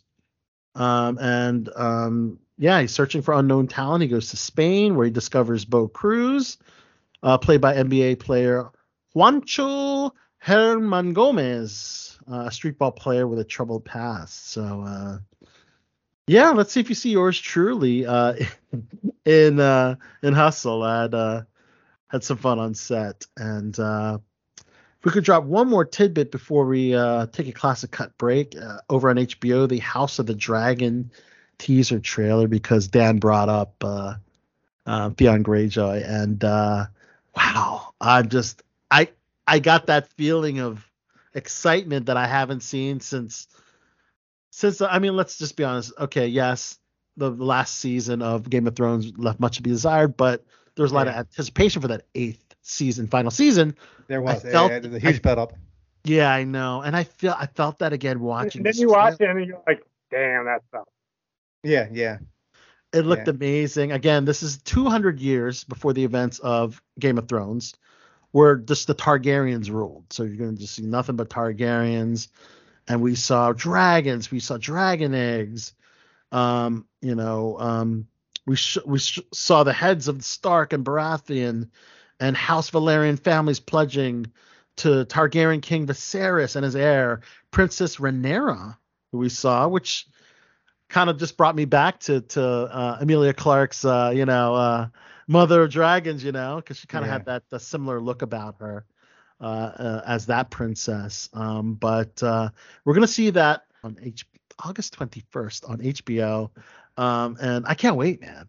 It's gonna Yeah, I hope they. I, I hope they do well, right by it, you know, especially knowing how a lot of people were didn't like how the last series turned out. Maybe they're going to step it up on this series and get the people what they want. Yeah, let's give the people what they want.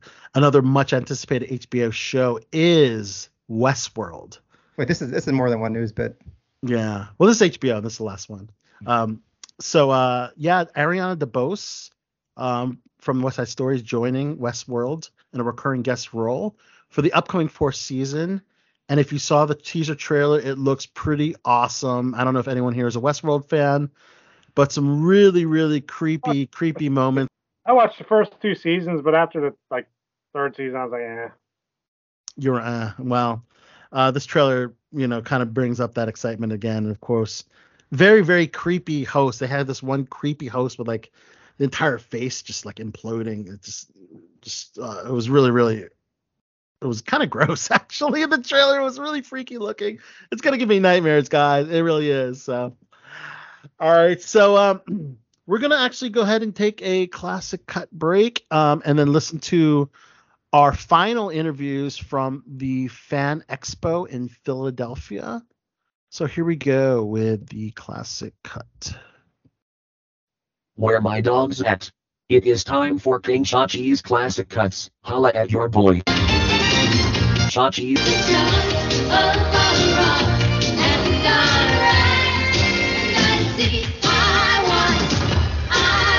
Chachi. Yeah, that's right. Chachi in charge once again for a Chachi's classic cut, where I'm going to go into the archives and pick out something special for you guys. And this week I wanted to pick a song that was played in the final episodes of um, Ozark. This is a song Ah. you might recognize. Um, actually, was from a little bit before the 80s this week, actually March 1979. So just missed the 80s just by you know, nine months. But this is by a group called Styx. For people who remember that group, this is the song "Renegade," which was fe- featured in um, one of the final episodes of Ozark. So rest I in peace, remember that. Ozark. Yeah. Rest in peace, Ozark, and a great selection for the classic cut. And Chachi will be um, leaving the virtual building. Um, uh, and uh, thanks for joining us here on BTV. Chach McFly. Have a good one. King See you guys. All right. Enjoy. All right, so we're going to do a classic cut, and then we're going to go straight into the interviews. So we'll be back right after this.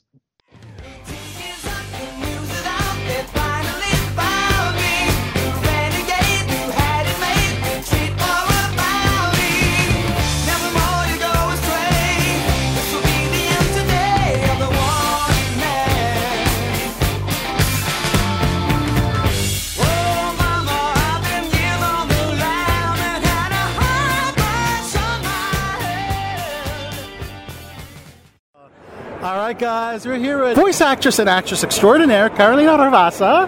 Uh, good to have you here uh, here at Fan Expo. Yeah. How's your uh, expo experience been so far? Gosh, it's my first Philly Fan Expo, and it's been really busy, really fun, good times. Yeah. Awesome, awesome. And last time I saw your hair was very different. Yeah. Your hair now is very sombres. Your Overwatch character, yes. Was that the motivation for, for getting uh, the hairstyle? I had wanted to get a side shave for a while, but I didn't have the guts. And then after I did Sombra, I was coming around to it, and a friend suggested I raise funds for charity if I got the side shave. So I put it out on Instagram one day. I said, "Would you guys donate to charity if I get the Sombra side shave?" Yeah. And they all said yes. And I said, "Okay." So we, we did a GoFundMe that day, and we raised fourteen thousand dollars Wow. in two days. And I, I donated it to a school in Colombia where I'm from. Uh, yeah. So, so I got Oh. the side shave, but I had long hair, and so this is this is new. The short short hair is brand new. I love Yeah. it. I love it. And this is probably going to maybe help the Overwatch live action film, right? You know? Totally. Crossing fingers for that. Yeah, yeah. Yeah, Is that the, on the top of your audition list, perhaps? That yeah? would be awesome, and we don't know if it'll happen, but I would love an animated series for sure. Animated series or even a live action series, yes? Totally, I'm down for it all. No questions asked. I'll do it. Yes. very, very cool. Yeah. Well, tell us a little bit more about all the acting gigs. I know you've done a lot of voiceover work, but um, as an actress, what, what has been some of your latest projects you can talk about? Um, I'm now working on a Riot video game called Valorant. oh, cool. And I, I voice a Brazilian character called Raze. She's awesome, very energetic and, and loud and uh, bombastic. I have worked on some cool animated projects for Netflix. Maya and the Three. It was by Jorge Gutierrez. Zoe Saldana is the main actress. So good. really, really beautiful animation. Um, Um, Ridley Jones also on Netflix, and I'm now working on an animated series for Disney called Hamster and Gretel oh. by the same creator of Phineas and Ferb, and I play an awesome mom. I'm Gretel's mom, so Oh, cool. I made quite a few episodes. And then I produced my first feature during the pandemic. You produced it. Yeah. Wow, let's talk about the feature. Yeah, I uh, a writer director reached out to me with a script, and I read it and loved it. It's about a gamer and a cosplayer who goes through the pandemic living alone in her apartment, and we see her kind of game and and half work on cosplay. Yeah. But she's alone, so she goes through some really tough stuff and goes through some dark times, like we all did, because the pandemic Absolutely. was tough for a lot of people, especially if you were. I mean, not especially. I think everybody had their own experience, but Yeah. if you were alone, it was even lonelier. And so the script is about this, and then she rediscovers her love for cosplay. So she makes a Mercy cosplay. Cool. Look at that. Um, and uh, I collaborated with Melanie Jasmine, who's a beautiful cosplayer, at Katsucon, actually, when I dressed up as Sombra. She made that one, and she made Oh, this wow. Mercy. And so it's a hopeful film. Beautiful. I think. Uh, and it has not come out yet, but the trailer is up on my Instagram and my YouTube channel. And I hope that we can get it distributed soon. Wow. Yeah, Yes. it's a Well, feature we film. Yeah, we can't wait to, to hear more about that. And I was just glancing on your IMDb, you had one particular credit that, that stood out for me, uh, Mr. Robot. Robot? Yes. Yeah. yeah, you actually did do it. yeah. Yeah. How, how was that experience? Uh, um, was your scene partner Rami Malek? Uh, he comes in at the end of my scene. My Yeah. scene partner was actually Bobby Cannavale, Oh, whom yes. I love. Phenomenal. Uh, yeah. You know, it was just a one day on set. I wish it had been more. It was a it was a funny little scene. I'm trying to buy a car from Bobby, and we have a little kerfuffle, and I have to pull over, and then Rami gets in because they're like figuring out a deal there. So it was really awesome to get to meet Rami. He's really nice. I told him Sombra's a hacker, just like him. Yes. Um, and it was great to work with Bobby. So, and then the creator of, of the series also directed us. So that was uh, Sam Esmail. It was great. It was it was a great experience. Yeah.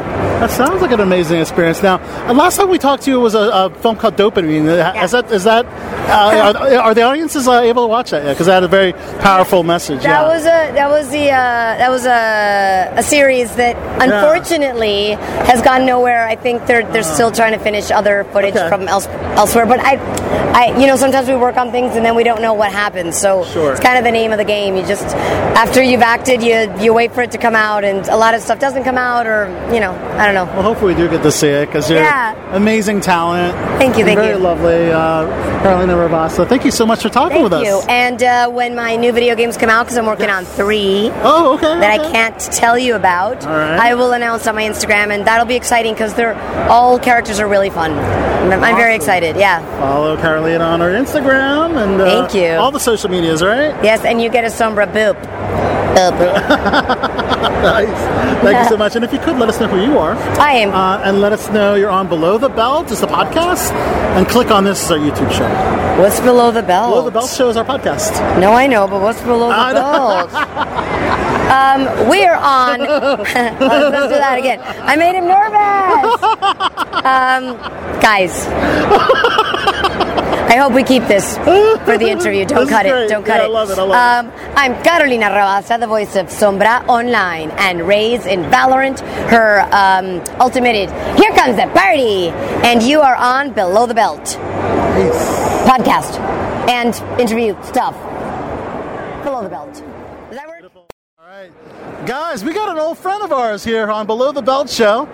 This is the smoke, Eric Moran, who's been doing cosplay, acting forever, and was actually a guest on our original BTB, and of course, former wrestler as well, right? That's right. That's right. Now I decided to go into the entertainment realm. If one Right. person could do it, why not I? I mean, you know, we got everything out there. All you know, the the, the, the world is open to anyone that wants to go in entertainment, and why not? I mean, I was good at doing mic work on the mic. Why not get in front of the big cameras and on the big screen and all that? So I'm having the time of my life and all. I've been doing a lot of TV shows. Um, I'm recently in a, a movie right now, a superhero movie. Let's talk about the movie. Yes, let's go. Surge of Power, Where There's Smoke. I'm actually one of the featured superheroes in the um, series. Oh. Yeah, yeah. I'm going to be. Um, it's going to be coming out later in the year. Um, you have Robert Picardo in it. You got Tim Russ, Nichelle Nichols, Sam Jones, just to name a few. And Oh, Sam it- Jones. It's, it's yeah, yeah. It's going to be coming out real soon. Doing a lot of other like TV and and I have a fan series going on. The Space Around the Orville Planetary Step. So like I said again, man, I'm just having the time of my life, being in comic books and everything else. So it's been great, man. It's been great. Can you talk about your character's uh, abilities, the superpowers? Well, the smoke is basically his, is the smoke. Basically, has the power of, of basically levitating, using the power of smoke to to take and, and like nasally mess up his uh, enemy and not be able to be you know taken out and all this stuff. Plus, he's an expert, skilled fighter, paramilitary, all that stuff. So there's a lot more. I can't wait for you guys to see Surge of Power where there's smoke. Wow. How about the 420 smoke? The the what? The 420 smoke. The 420 smoke. Hmm. The 420 smoke, that's a whole nother. That's a whole nother, whole nother, whole nother level. A whole nother level, Well, brother. we don't have to get into that. Well, let's talk about um, cosplaying because you've also been a fixture in the cosplay scene, scene all over uh, Philadelphia and Jersey and I, I all think, over the place. I think it really took off. I mean, I've been a cosplayer before cosplaying was called cosplay. I was a geek. A, a lot of us don't. A lot of people don't know I was a geek. I'm a comic book geek, big nerd and all. So what happened was I ended up started showing more of my fandom and everything else um, in doing costumes and all. And I was doing it when I was a kid, but it got more to the forefront before cosplay became mainstream. Right. And I was like, why not? Why not show my fandom and all? And before you know it, I was on tour. I was I was appearing as a pro wrestler, and then it crossed over to appearing as a cosplayer, hosting uh, panels, hosting, emceeing. Um, end up um, being one of the hosts on Heroes of Cosplay on Sci-Fi Channel. Nice. And it opened a lot of doors. I ended up going on tour, and that branched out into so many more things and all. So it's one blessing after the other. It's another chapter in the smokes. Many, many, many, many chapters of his. Who's career. your Who's your signature cosplay? signature cosplay? Man, I got so many. I got so many. I've done well over, close to like well over five thousand different cosplays. Five thousand? Five thousand. I, I kid you not. I didn't know that many superheroes and supervillains. Oh yeah. I mean, you know, cosplay doesn't limit you just doing comic books. You can do TV characters, Right. Everything under the sun. So I've done it all. One of my signature ones, I think, would be, I guess, would be Spawn. That's just one of my signature ones. Like that, everybody automatically when they see me, they're like, "Holy crap!" I'm, I've done everything from mech cosplays to like small cosplays, Star Wars, Star Trek, you name it. I've done it all. Right. From old school cosplays, from stuff we grew up on in the '70s Yeah. to the current stuff and all. Okay. I got a whole bunch of new stuff. In fact, I carried one of my cosplays. I'm going to probably wear later on on the floor here and all. So I'm having the time of my life. All right. Well, when can we expect this movie to come out? The one that you're doing with uh, Sam Jones? Well, the Sam, uh, uh, well, the Surge of Power, Where There's Smoke, is coming out later in the year. We're in still post. Uh, would have came out last year, but because of COVID and everything, we had to hold back and everything else. So post production. Yeah, yeah. So right now we're in post production. They're finishing up some last minute stuff, and it looks like we're going to be coming out later in the year and all. So you're going to be stay tuned. I'm going to be sending you like the first trailer when it comes out. And all, All right, that'd be dope. Yeah, yeah. So I'm just blessed to be able to do what I'm doing, The Smoke's gonna smoke them all out on that movie set. That's for sure. as I always do. And then for old time's sake, do a promo for us. Yes. Maybe let us know who you are, and let us know you're on Below the Belt show and your best smoke promo. Okay. Maybe old school. All right. Yes. All right. Ready? Hey, this is the smoke, and you're here below the belt with the one and only Mr. Sato himself. And if you don't know, now you know. For the smoke has spoken. Smoke, guys. All right, that was yeah the classic cut Styx, which was featured in Ozark. followed by our final interviews from the Fan Expo in Philadelphia, The Smoke, and uh, voice actress extraordinaire Carolina Ravassa. Um, so yeah, we we um we kind of skipped over into Netflix straight from Doctor Strange, but there's a lot of other movie stuff going on, Big Paul. Uh, one being the Avatar Way of the Water trailer. Uh, did you get a chance to Yeah, see that? right. Yeah, because it actually was part of the Doctor Strange, um, the Doctor Strange. Uh, you know, if you went to the theaters, it was part of the previews. Um, wow. I mean, I think they've really improved on the special effects since. I mean, that movie, the initial movie came out in 2009, right? So we're talking long, like man. That- that 11 seems like a long time. Yeah, 11, 13 years since the last film. Damn. And now they're doing parts two, three, four, and five. So a lot of people might have forgotten, uh, you know, Avatar. Sure, it was gr- groundbreaking for the effects, but uh, I guess I'm gonna have to watch the original Avatar movie one more time before I get into this new one. But yeah, the, the trailer was was beautiful. It was really, really nice. What'd you think? I thought the special effects looked great, especially with like the underwater scenes and uh the weird animals they had and stuff. Yeah, they have all those exotic, exotic animals, and of course, uh, just really the Na'vi people in general are just very, um, very interesting looking uh, as a whole. So, uh, very, very cool. And speaking They look like fish cat people. They have that kind of look to them for some reason. the fish cat people, That's what I, get from the. you know, they kind of remind me of uh, Gungans from Star Wars uh, Episode One. I guess you're right. Yeah, those Gungans, damn Gungans, Jesus. uh, speaking, Yeah, speaking of sci-fi, some uh, other sci-fi movies that are, uh, uh, which is number two on my list, is um, Kaya Scodelario and Lance Reddick and Ben Hardy are set to cast a, uh, a sci-fi thriller called Apteros. All right, so Apteros sees a crew of seven astronauts, including a, a science officer, a captain, a systems engineer, and an onboard artificial intelligence, en route to Mars after bacterial life is discovered on the red planet. Um, I feel like I've seen this movie before. you know, that kind of sounds like The Martian a little bit, but I the mean, Martian, yeah, and that, that other horror film that was uh, you know, the Yeah, I know which one you're talking about. Yeah.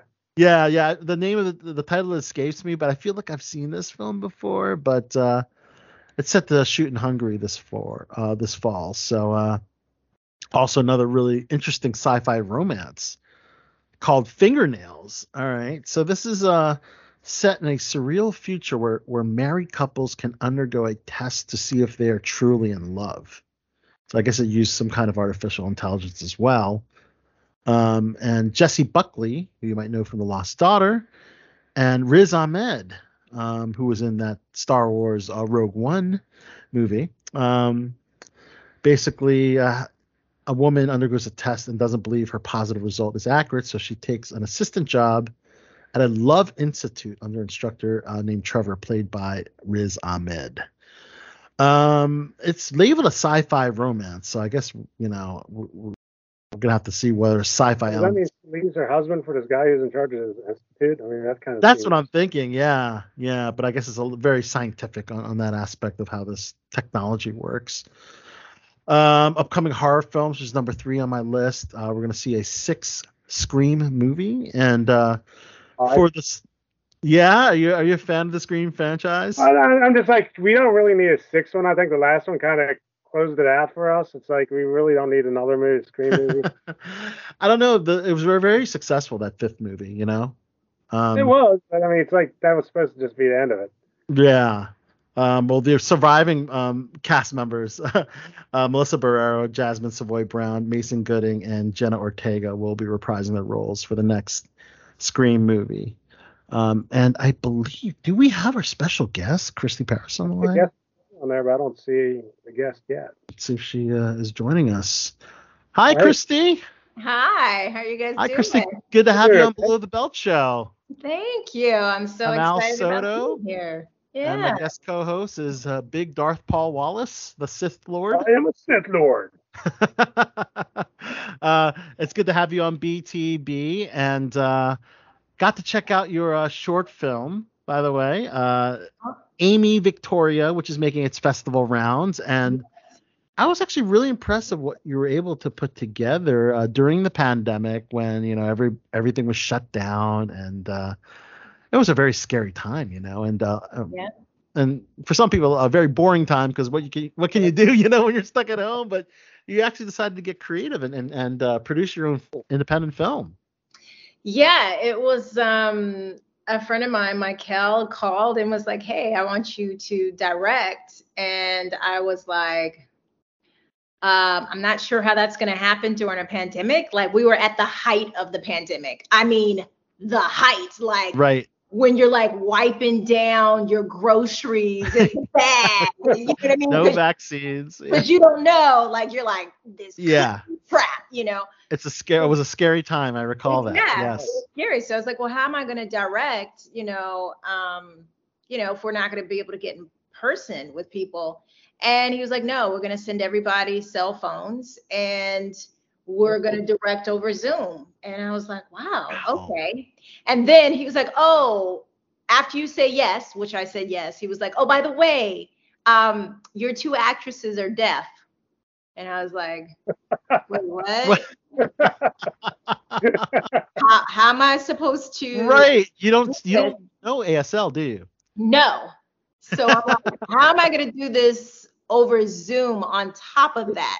You Right. know, and direct people who are deaf to, you know, do oh the cameras. Oh What a and- challenge. yeah, it was. It really, it truly was. But it was so amazing.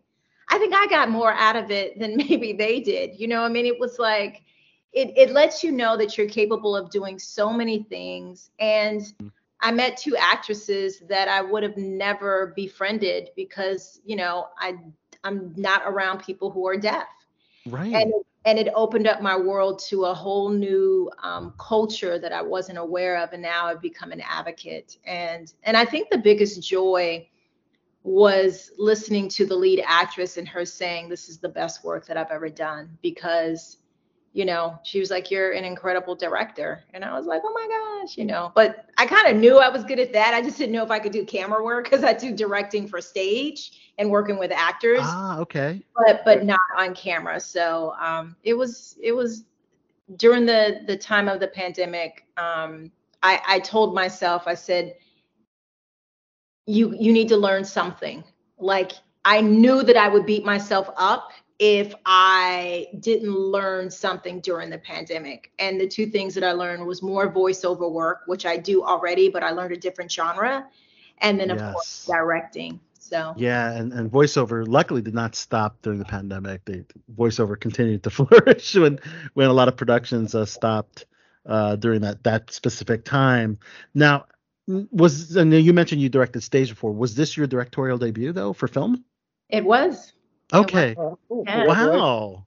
Yeah. I'm I'm really impressed considering. Yeah, I mean, uh, so is this uh, something that you want to do more of now that you've had, you know, you got your feet wet into the like the film, you know, directing aspect? Yes, I mean, the joy for me is being able to work with the actors and pulling out of them what you really want. Mhm. You know, and again, the challenge that I had with working with um, like Natasha, who played the lead, um, you know, how do you communicate what you need when you can't verbally say it? So how do you Right. express yourself so that she can express herself through the camera, you know, or on Right. um, but I enjoy being able to pull out of um, kids. I've worked with kids, directing musicals and and other stuff. But being able to pull out of them something that they never thought that they could do is the most rewarding, you know, feeling that you can be and get as a being in this art, this art world. Wow, wow, that's awesome. Um, so so the writer is is one of the uh, actresses in the film, right? Am I reading Uh, right? no, she was the she- interpreter. She was an interpreter. No, so the so Natasha Ophelia is um she's actually she actually wrote and directed an uh I'm sorry, she wrote and produced another one called The Multi. Ah, okay. Right, but this particular one, um, Michael is the one that created the the project and then produced it and so forth and wrote it. Right. And, and a lot of you are meeting virtually for the first time. Yeah. Yeah. So that's a, another Yeah. completely uh, awesome, just like in, uh, the interview that we're doing uh, conducting right now. Yeah. That that's very interesting. And uh, I'm sure was there any challenges with the editor because you're using um, that kind of format, using iPhones and, and, and that sort. We didn't have any issues with that per se. Uh, the one thing that I wanted to make sure was um, because I, you know, again, I don't come from the the deaf world. I wanted to honor um, their way of expressing themselves. And what I mean by that is, you know, one time the editor cut off a little bit of the hands. And I was like, no, we will not be putting that in there because that was one of the complaints, yeah, that the deaf community talked about is that when, you know, when you have somebody else who's not deaf, they're not telling the real story. Oh, And, yeah. yeah, if you're doing, if you know, you only see this of the hands, yeah. That's good you caught that. Hey, you told the editor. yeah, I was like, fix no, that, right? I was like, no, we're we're not using that. Yes, it's the best shot, but no. Who is Okay. who is it, who is it the best shot for? For us, the hearing, Right. or for the person who's deaf who should be watching this and telling their story. So no, we're gonna Right. tell the story the right way.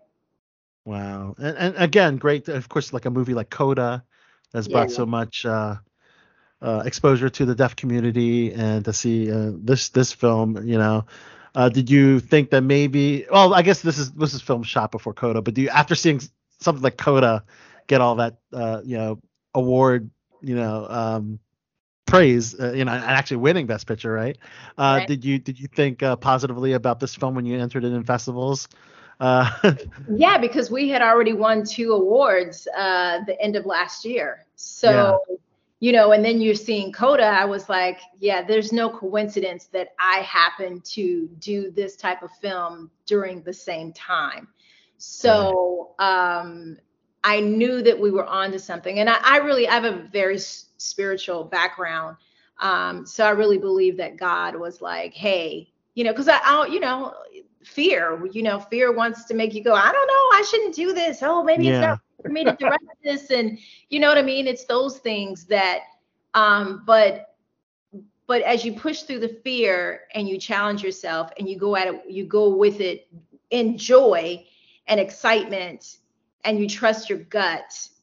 Um, I believe that things work out the way that they're supposed to. And I also believe that there are no coincidences. So I personally, in my heart, feel like there was no coincidence that I happened to do this the same year that Coda became. okay. Yeah, Serendipitous almost. Yeah. absolutely. Wow. Have you thought about your next dec- directorial project? I'm working on a um, kind of a, a like a social conscious type show and bringing a whole bunch of people from different parts of the world to be able to talk about different subjects. Yeah. Cool. Just a little producing, hosting, directing, you know, a little bit of combination. of Awesome. Well, let's talk about stuff uh, in front of the camera because uh, obviously, Christy, you have some amazing, uh, Mm-hmm. amazing credits. I mean, your IMDb has a long list of amazing credits, and uh, as as myself and Paul, we're we're big uh, into the, the the superhero genre, and we saw into the Spider Verse, and that kind of caught our eye, our eye, and that you did some voiceover work for for that film. How how was that experience, and and, and doing in general doing a voiceover uh, for a film of that scale? Yeah, so I do something um, that is not really known too well, but we do all of the extras in the background for different TV shows and movies. Okay. Um, and so, uh, like Winning Time about the Lakers, that's on Yes. HBO right now. I, I worked on that. Um, I did all 10 episodes. And um, I also did the new Spider Man that just came out. So I no do way a- home. Yes. And Yes. so, um, so I do a lot of these type of things. And when, of course, that showed up into my world, into my universe, no pun intended, it really is. um, of course, I was like, absolutely, let's do this. And uh, and it was a joy. It was it was amazing to see, you know, this character that's you know African American being the lead, and then later, you know, my nephew and my nieces, especially my nephew, like he calls me, he's like, Auntie, can you talk to my friends? they, they just they don't believe that you were in Spider-Man, you know. and I'm like, hi everybody. Yeah, he's 13. Hi everybody. Right. Yeah, I was in Spider-Man. I actually did both Spider-Man, you know. So um so When you say addition, when you say additional voices, can you can you mention the specific characters? Because you did, a lot of the the extra extra characters. yeah so, yeah. so a lot of times um sometimes they they're specific um but uh but i can't really say you know like which one because i don't know if i really paid that much attention Okay. and what i mean is like you just go in and they're like hey get that girl that's over there or get that police officer there and then Mhm. you'll say something and sometimes it makes it in the movie sometimes it doesn't maybe sometimes they'll switch it to another voice you know like i did um i did black widow which i was you know Oh, super dope. excited. yeah and i did it like a whole bunch of times and then when i i watched it um not too long ago and i was like they cut out my voice they used somebody else's That sounds good. Damn it. you know what I mean? Yes, I was like, I, mean, I still get paid, so I'm not gonna complain. Yeah. As long as you get- Yeah, but I was like, really? Really? so yeah, it's one of those things where um, you know, uh, you you get to a place where you do it every day that you you're not paying that much attention all the time. right. You know what I mean? Because also to you you don't want to get so like, oh my God, I'm gonna be in such and such, and then people watch it and they're like, where are you? And I'm like, uh, Yeah. you Another recent one I see is the uh, Vacation Friends movie with John Cena. Oh yeah. yeah. Much fun. Lil Rel Howery. Yeah. Yeah. Are you le- are you able to pinpoint these specific voices that we might hear in that film? No. Okay. Nope. I'm just like, no clue. It's a fun. It, it was a fun film though, no Oh, yeah. doubt. Yeah, it was great. It was No great. doubt. Wow. Well, I mean, obviously, uh, one of your bigger roles is in Scrubs, and I know they've been doing a lot of like uh, sequel series or, or reboots and, and that sort. And I think Scrubs is on that list. A lot of fans want to see, um, you know, another iteration of Scrubs. What are your thoughts on that? And would you be on board? Well, I think I think it's smart. Um, I think there's a fan base out there. Of course, I would always be on board. It's just, you know, the question is always, was my character significant enough? Now, I know people around the world stop me all the time, you know, because it like one of their biggest, one of the biggest shows, you know, that people recognize to this day is Scrubs. Yeah. you know, or when I'm out of town and I'm, you know, passions and, you know, I'm in Canada or I'm in Germany and people just like, oh my God, that's the, and I'm like, who, who are they talking about? Oh, me. you know, I'm like, oh. Um, but yeah, you know, the question is, you know, do they feel like the character is um, significant enough to to want to bring back? But heck yeah, of course I I would do it. I mean, it was a joy to work on. Everybody was amazing. I mean, you you did like at least a dozen episodes, right? Um, no, I did like I did five episodes. Okay. Yeah, I did five episodes. So Okay. right before he started dating Mandy Moore, and then she he, he was dating her, and then she was the the next person that was that was uh his girlfriend on the show. So Right. I got booty because of the girlfriend. I'm sure there were other reasons. you know, that's my story, and I'm sticking to it. That's the story. I'm like, yeah, you know, they had to write my character off because you know he was dating Mandy Moore, so Right. You I got the boot. You know what I mean? Like, yeah, I'm sure it was because of some other reasons, but that's the excuse that I'm going to use. Make Would me you look s- good. Would you say uh, Scrubs was the the hi- one of the highlights of your career because you've done a lot of great TV sh- shows? I'm seeing here uh, Kenan and Kel, Moesha, Yeah. Seventh Heaven, General Harvey, Hospital. yeah, sister, sister, um, you know, Oh, yeah, Castle Eve, all of. Yes, Um, so many television. Yeah, it was definitely one of the highlights of my career, but I mean, you the one sh- the one I actually did a film that's probably had over 20 million views. Um, it's called Steps of Faith. It's a faith-based film. And I mean, I shot that in 2015. They just did a um, Joel Osteen has a church, you know, he's a big, huge pastor. Um, Mhm. but they Yeah. did like a movie night and aired that movie. That movie was in 2015. That's seven years ago, and they Oh, still cool. aired that movie. And people still like, I love this movie. It's so amazing. I mean, I'm like, oh wow. And it was just this little indie film. We shot it in Yeah. seven days. I was in every scene except for two.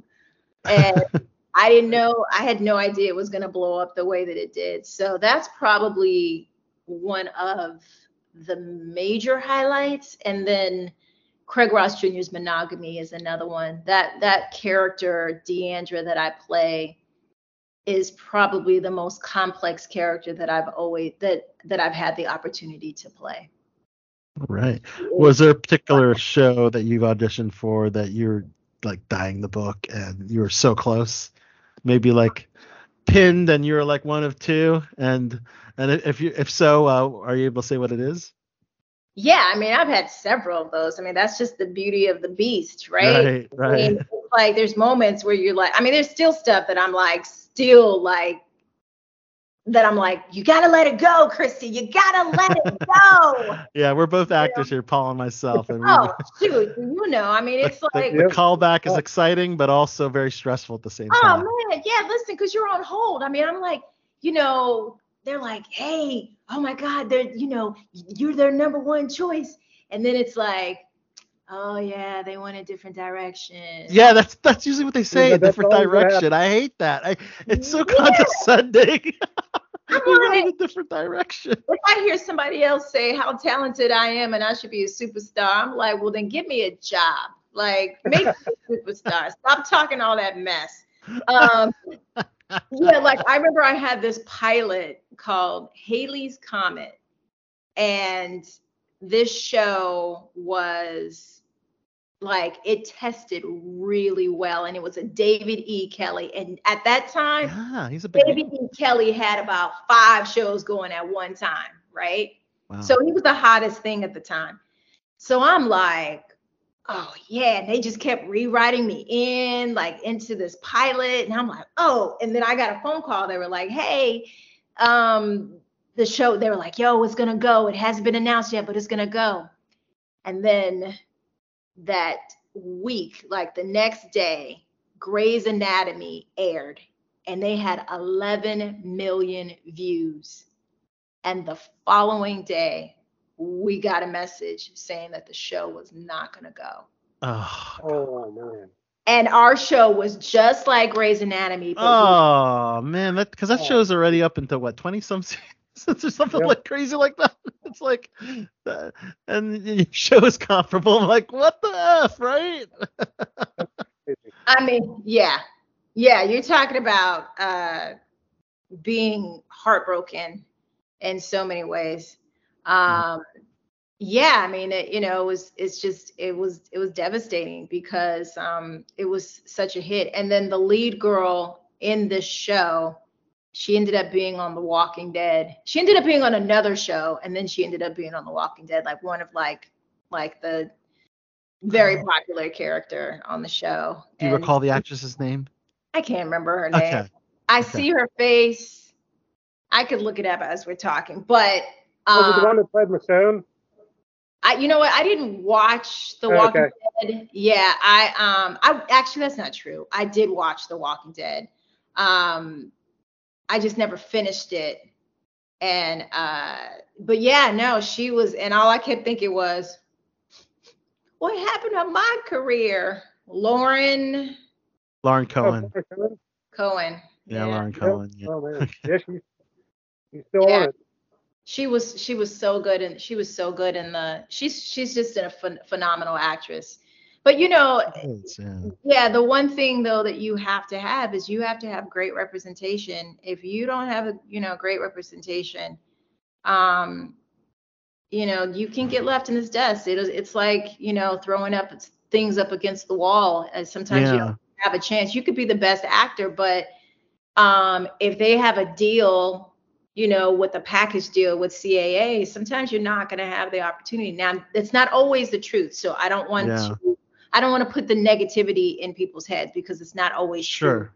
Um, but having strong, you know, representation is extremely helpful because sometimes you can get you can get a, a, a leg in the door a lot easier or quicker, or they might give you the script earlier for you to read, and then you have more time as opposed to the regular world who gets the audition, you know, the night before. Um, and then the other thing is making sure that your representation really understands your goals because I had a management team that told me to turn down projects that I regret to this day that I Oh my career would have been in a whole different place if he hadn't discouraged me about, you know, turning some of this stuff down. I'd have been I'd have been doing Oh.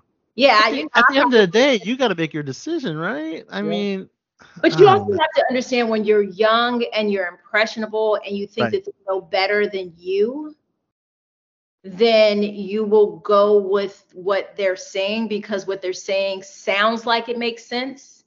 Mhm. But in actuality, it it actually hurt my career because um, it was when UPN and, War- and Warner Brothers merged and and I was uh, they really liked me a lot, and so CBS because CBS would- owned all of that kind of stuff, and um, and so what ended up happening was they wanted me to do one of their new shows that was like brand new. They weren't paying any money because you know the CW was brand new. right.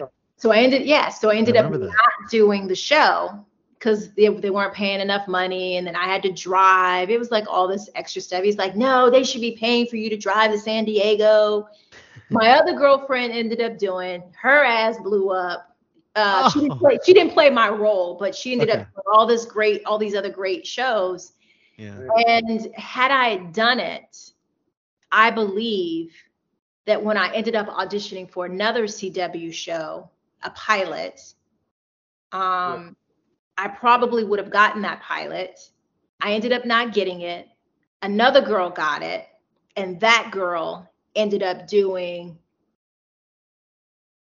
Vampire Diaries because the Vampire Diaries was first, and then I think the originals. The originals was a spinoff of that. Yeah. But she ended up, so that girl that got that pilot, I believe she was the girl, I, I believe the girl that got the pilot was the girl that ended up getting Vampire Diaries. And you'd see how, how amazing her career ended up. You know what I mean? Right. I believe in my heart of hearts, had I done that show for no money, I would have been in the mix of their like, hey, we love Christy. Oh my God. oh, we got this pilot for you. Because they do holding deals, they do all that kind of stuff. Yeah. At that time, I was one of their favorites. Yeah. In, in CW, I've seen a lot of actors in, in other shows, especially the, the DC You're uh. Arrowverse. Yeah, uh, they use a lot of the same actors, and they can go to from show to show and and, and things of that sort. But um, how is the how's the audition hustle now for you? Um, I mean, listen, I'm a hustler. I'm always gonna make money. I'm always gonna work. You know what I mean? Like you got to diversify yourself. You have to, um, you have to do auditions for on camera and theater, and then you're doing voiceover, and then you're directing, and then you're producing. Like you have to learn how to have multiple hats to make multiple uh, streams of income. You can't rely upon one thing. And so the reason why I don't stress if because seasons go up and down. One minute you're hot, next minute you might not be. Your ethnicity could be hot right now, and then the next thing you know, it's not hot, and then another group of people are hot. Older people are hot, then younger people are hot. So you just don't know when you're the it person.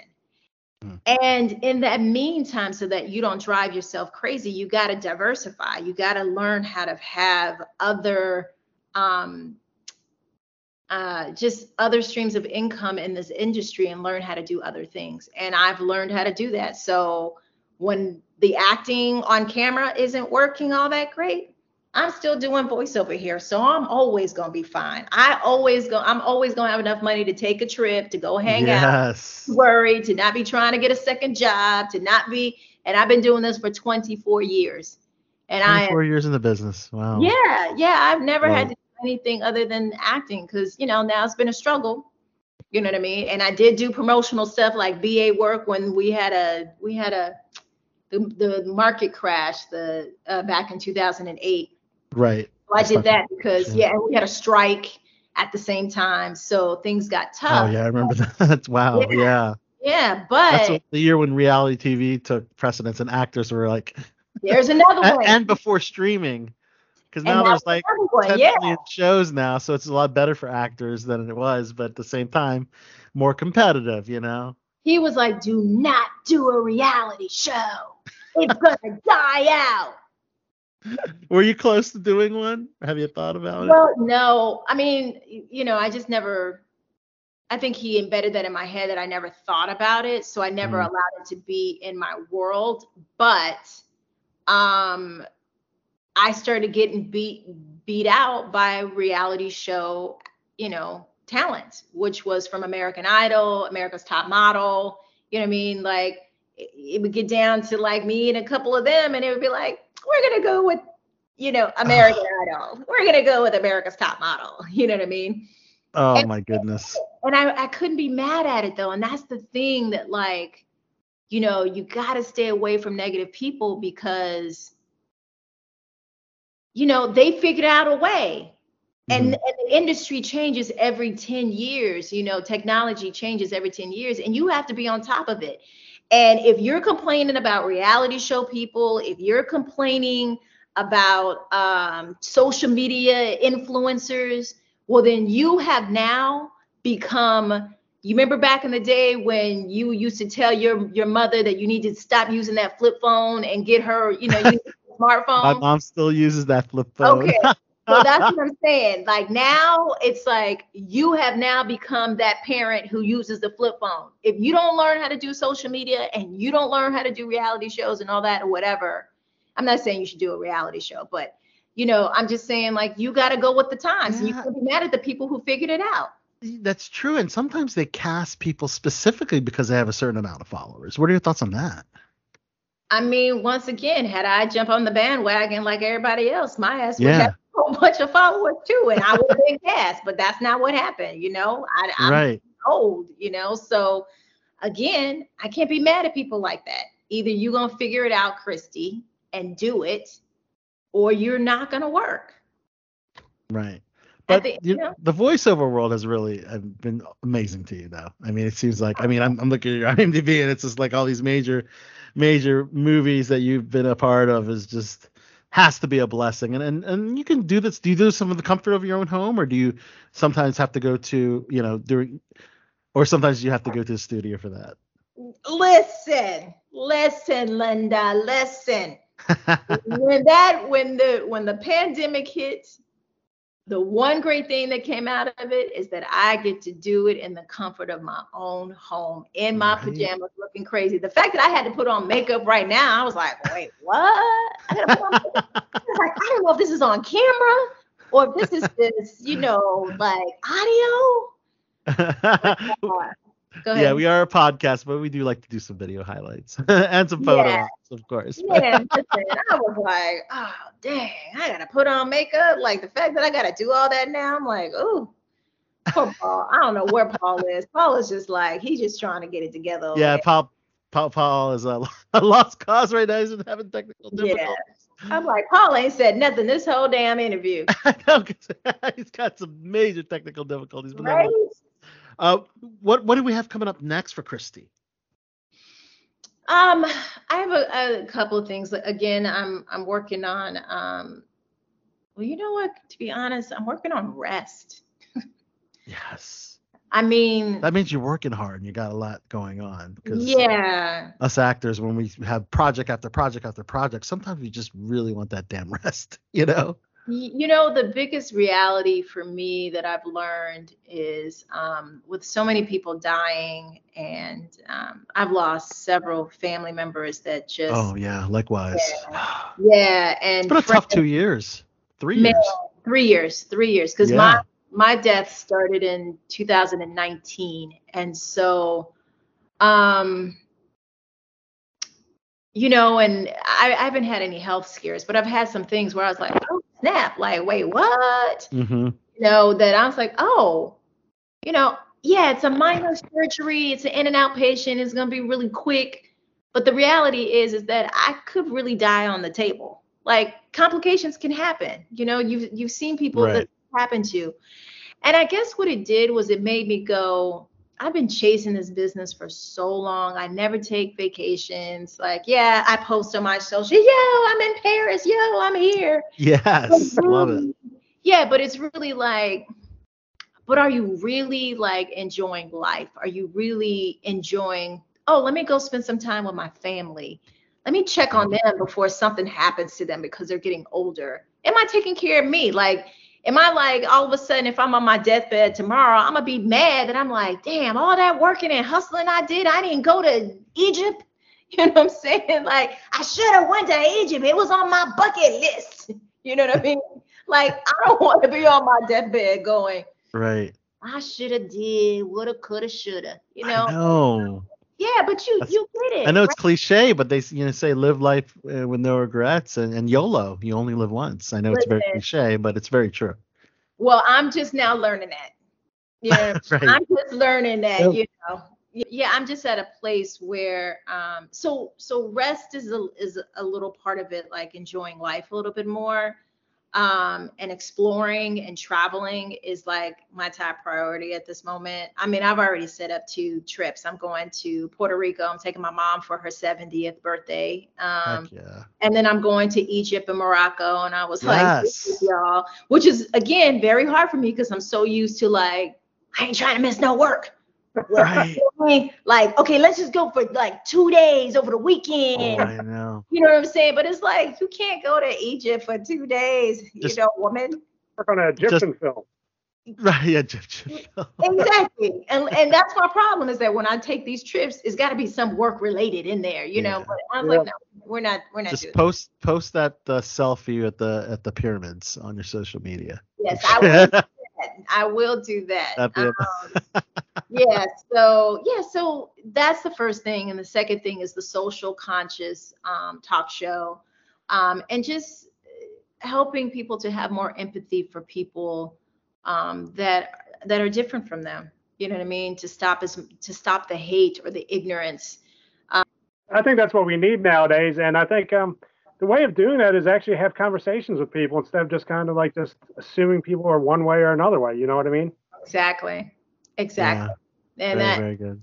and that's that's again that's another thing that i you know after going through all the stuff i was like well what really makes me happy you know um, so i have that i'm uh, executive producing a, another a tv show and then um, i'm creating a website for actors to help them with their auditions so yes. yeah and we then all need that. yeah Is that launched yet?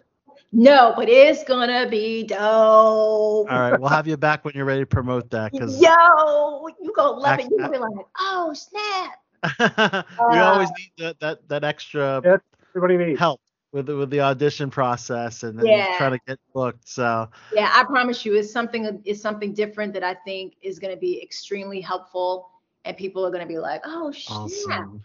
Um, yeah, so yeah, so I have like you know so many things, and of course I'm doing the voiceover world and learning new techniques about voiceover that I wasn't familiar with, even though I've been doing you know the one that I was telling you about earlier for 15 years. There's still like 13 other genres of like voiceover that Yeah. you don't even know about that you can make money. I was talking yeah, the video people- game, the video game I industry. mean, yeah, video games, audio, Yeah. Um, Yes. learning. There's commercials. There's uh, radio. Yep. there- you, there's so many different genres. So many avenues, no doubt. Right. doubt. But let me tell you something. I was talking. I was talking to somebody. I was talking to two different people. One one girl was like, "Listen, I made now, mind you, I live in Hollywood. You know what I'm saying? Like, Mhm. yeah. yeah, I'm, I'm a Hollywood. I'm a, I'm a, I'm an actor. You know what I mean? I work. and this chick was like, "Yo, I made uh nine hundred thousand dollars doing voiceover. Wow. And I was like,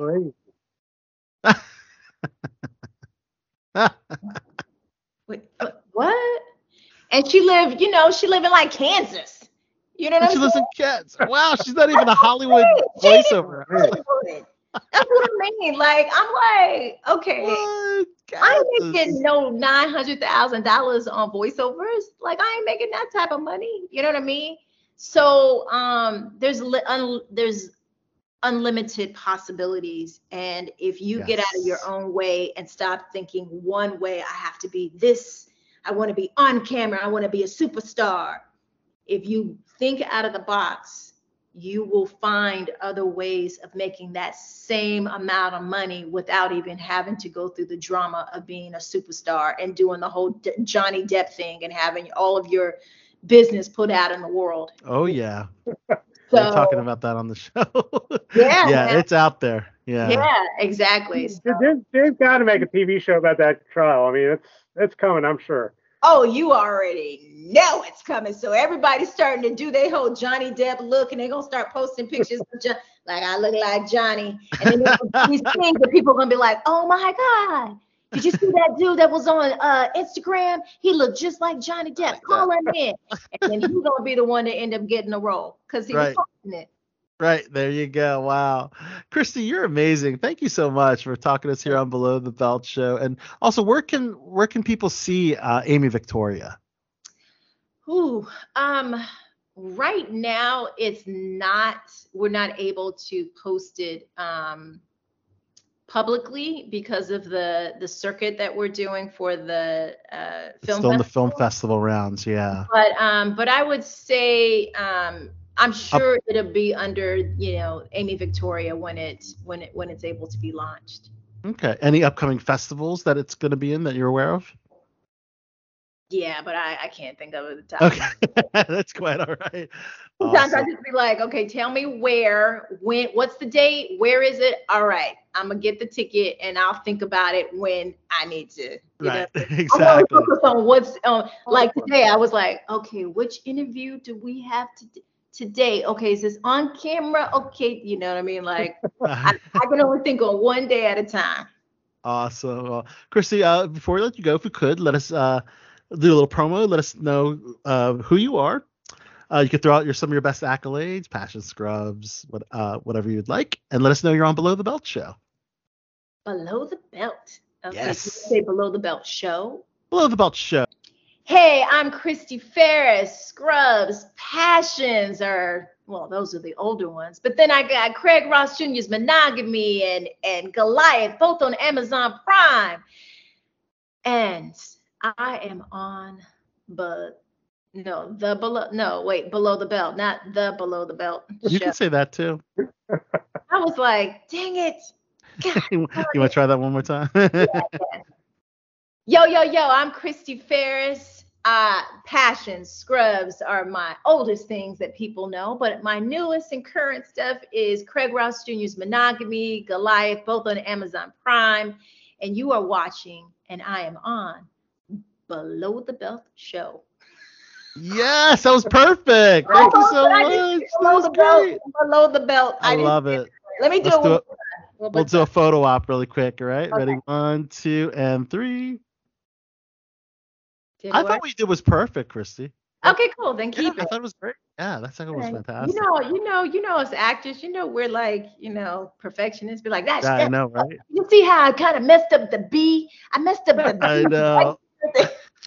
Well, see, that's why I, I've been loving the uh, self tapes because you can do it like Oh, I hate self tapes. I like I know you hate them. I love them because love 'em you can too. you can get your best take to the director instead of Listen. being ner- you know having I'm the nerves. begin with. I mean, I'm not going to do it. If I screw up on the self take, I'm sending the screwed up version. I mean, I'm not doing it more than once. I am Everybody has their method that they prefer. yeah, I love it. it. That was the best things. That was the best thing that could have ever happened. Happened in the pandemic. Well, actually, I started doing them before because I had lived in Atlanta for a little while. So I started doing them in 2014, and I just became a pro at it and just booked Right. everything off of self tape. See, Yeah. there you go. See, some for some it's been a uh, it's been a blessing. Yeah, so, Christy, thank you so guys. much. Have a good night. Good one, Paul. Have a good one. Thanks Yeah. again. Bye bye. Bye. All right. Christy Ferris, guys, actress, voiceover talent, director. Wow, she's got quite quite a uh, a few accolades going on, and she's one of the recurring roles on Scrubs. So uh, pretty cool. Um, yeah, let's just try to throw out a couple more things before we wrap up, Big Paul. Um, let's see other movies. What can we expect in movies, guys? All right. Uh, let's see. Um, which happens to be number four on my list is Woody Harrelson, uh, Shang Chi himself, Simu Liu, uh, Djimon Hounsou are t- attached to star in a deep sea diving thriller. Uh, it's based on a documentary of the same name called Last Breath. Okay. Deep sea diving. I, I think that's a new genre. I don't recall many major Well, I mean, I mean maybe Abyss. films. Do you recall maybe? one? Abyss. Abyss? Was that about deep sea diving? Mm-hmm. Okay, okay. Well, the, Abyss has been it's been a minute, right? Abyss is I a mean, it's while. like. I think it was 89 or 90, but I mean, it's been a while. I think it's time for uh, they can revisit the deep sea diving again. So, um, one of my favorites is Kate Beckinsale. Uh, she's set to star in an action spy thriller called Canary Black, where she plays a Not top. the Black Canary. Yeah, I mean it's like the reverse of Black Canary. I know, I know, right? Is DC gonna get on them for that? a top level CIA agent, Avery Graves, who's blackmailed by terrorists into betraying her own country to save her kidnapped husband. Okay. Something to check out. Um, so this is a very interesting plot line, number six on my list for the movies. Boy Kills World, uh, starring Bill Skarsgård, Michelle Dockery from Downton Abbey fame, and Jessica Rothe. And basically, it's a dystopian fever dream action film where a deaf mute uh, has this vibrant imagination. So when his family is murdered, he is trained by a mysterious shaman to repress his childhood imagination and become an instrument of death. Whoa, dude. that, that sounds pretty dark, man. Um, uh, a great actor named Brett Gelman, who you know from Fleabag and Stranger Things, is attached. Uh, yeah, quite quite the cast. Uh, up that's a part of this one. Famke Janssen, remember her from the X Men movies, is in it as well. Um, so look out for that one.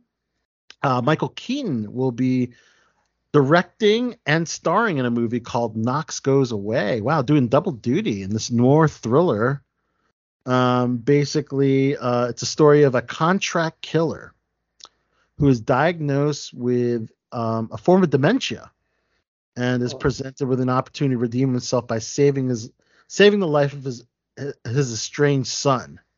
But to do so, he must race against the police closing in on him.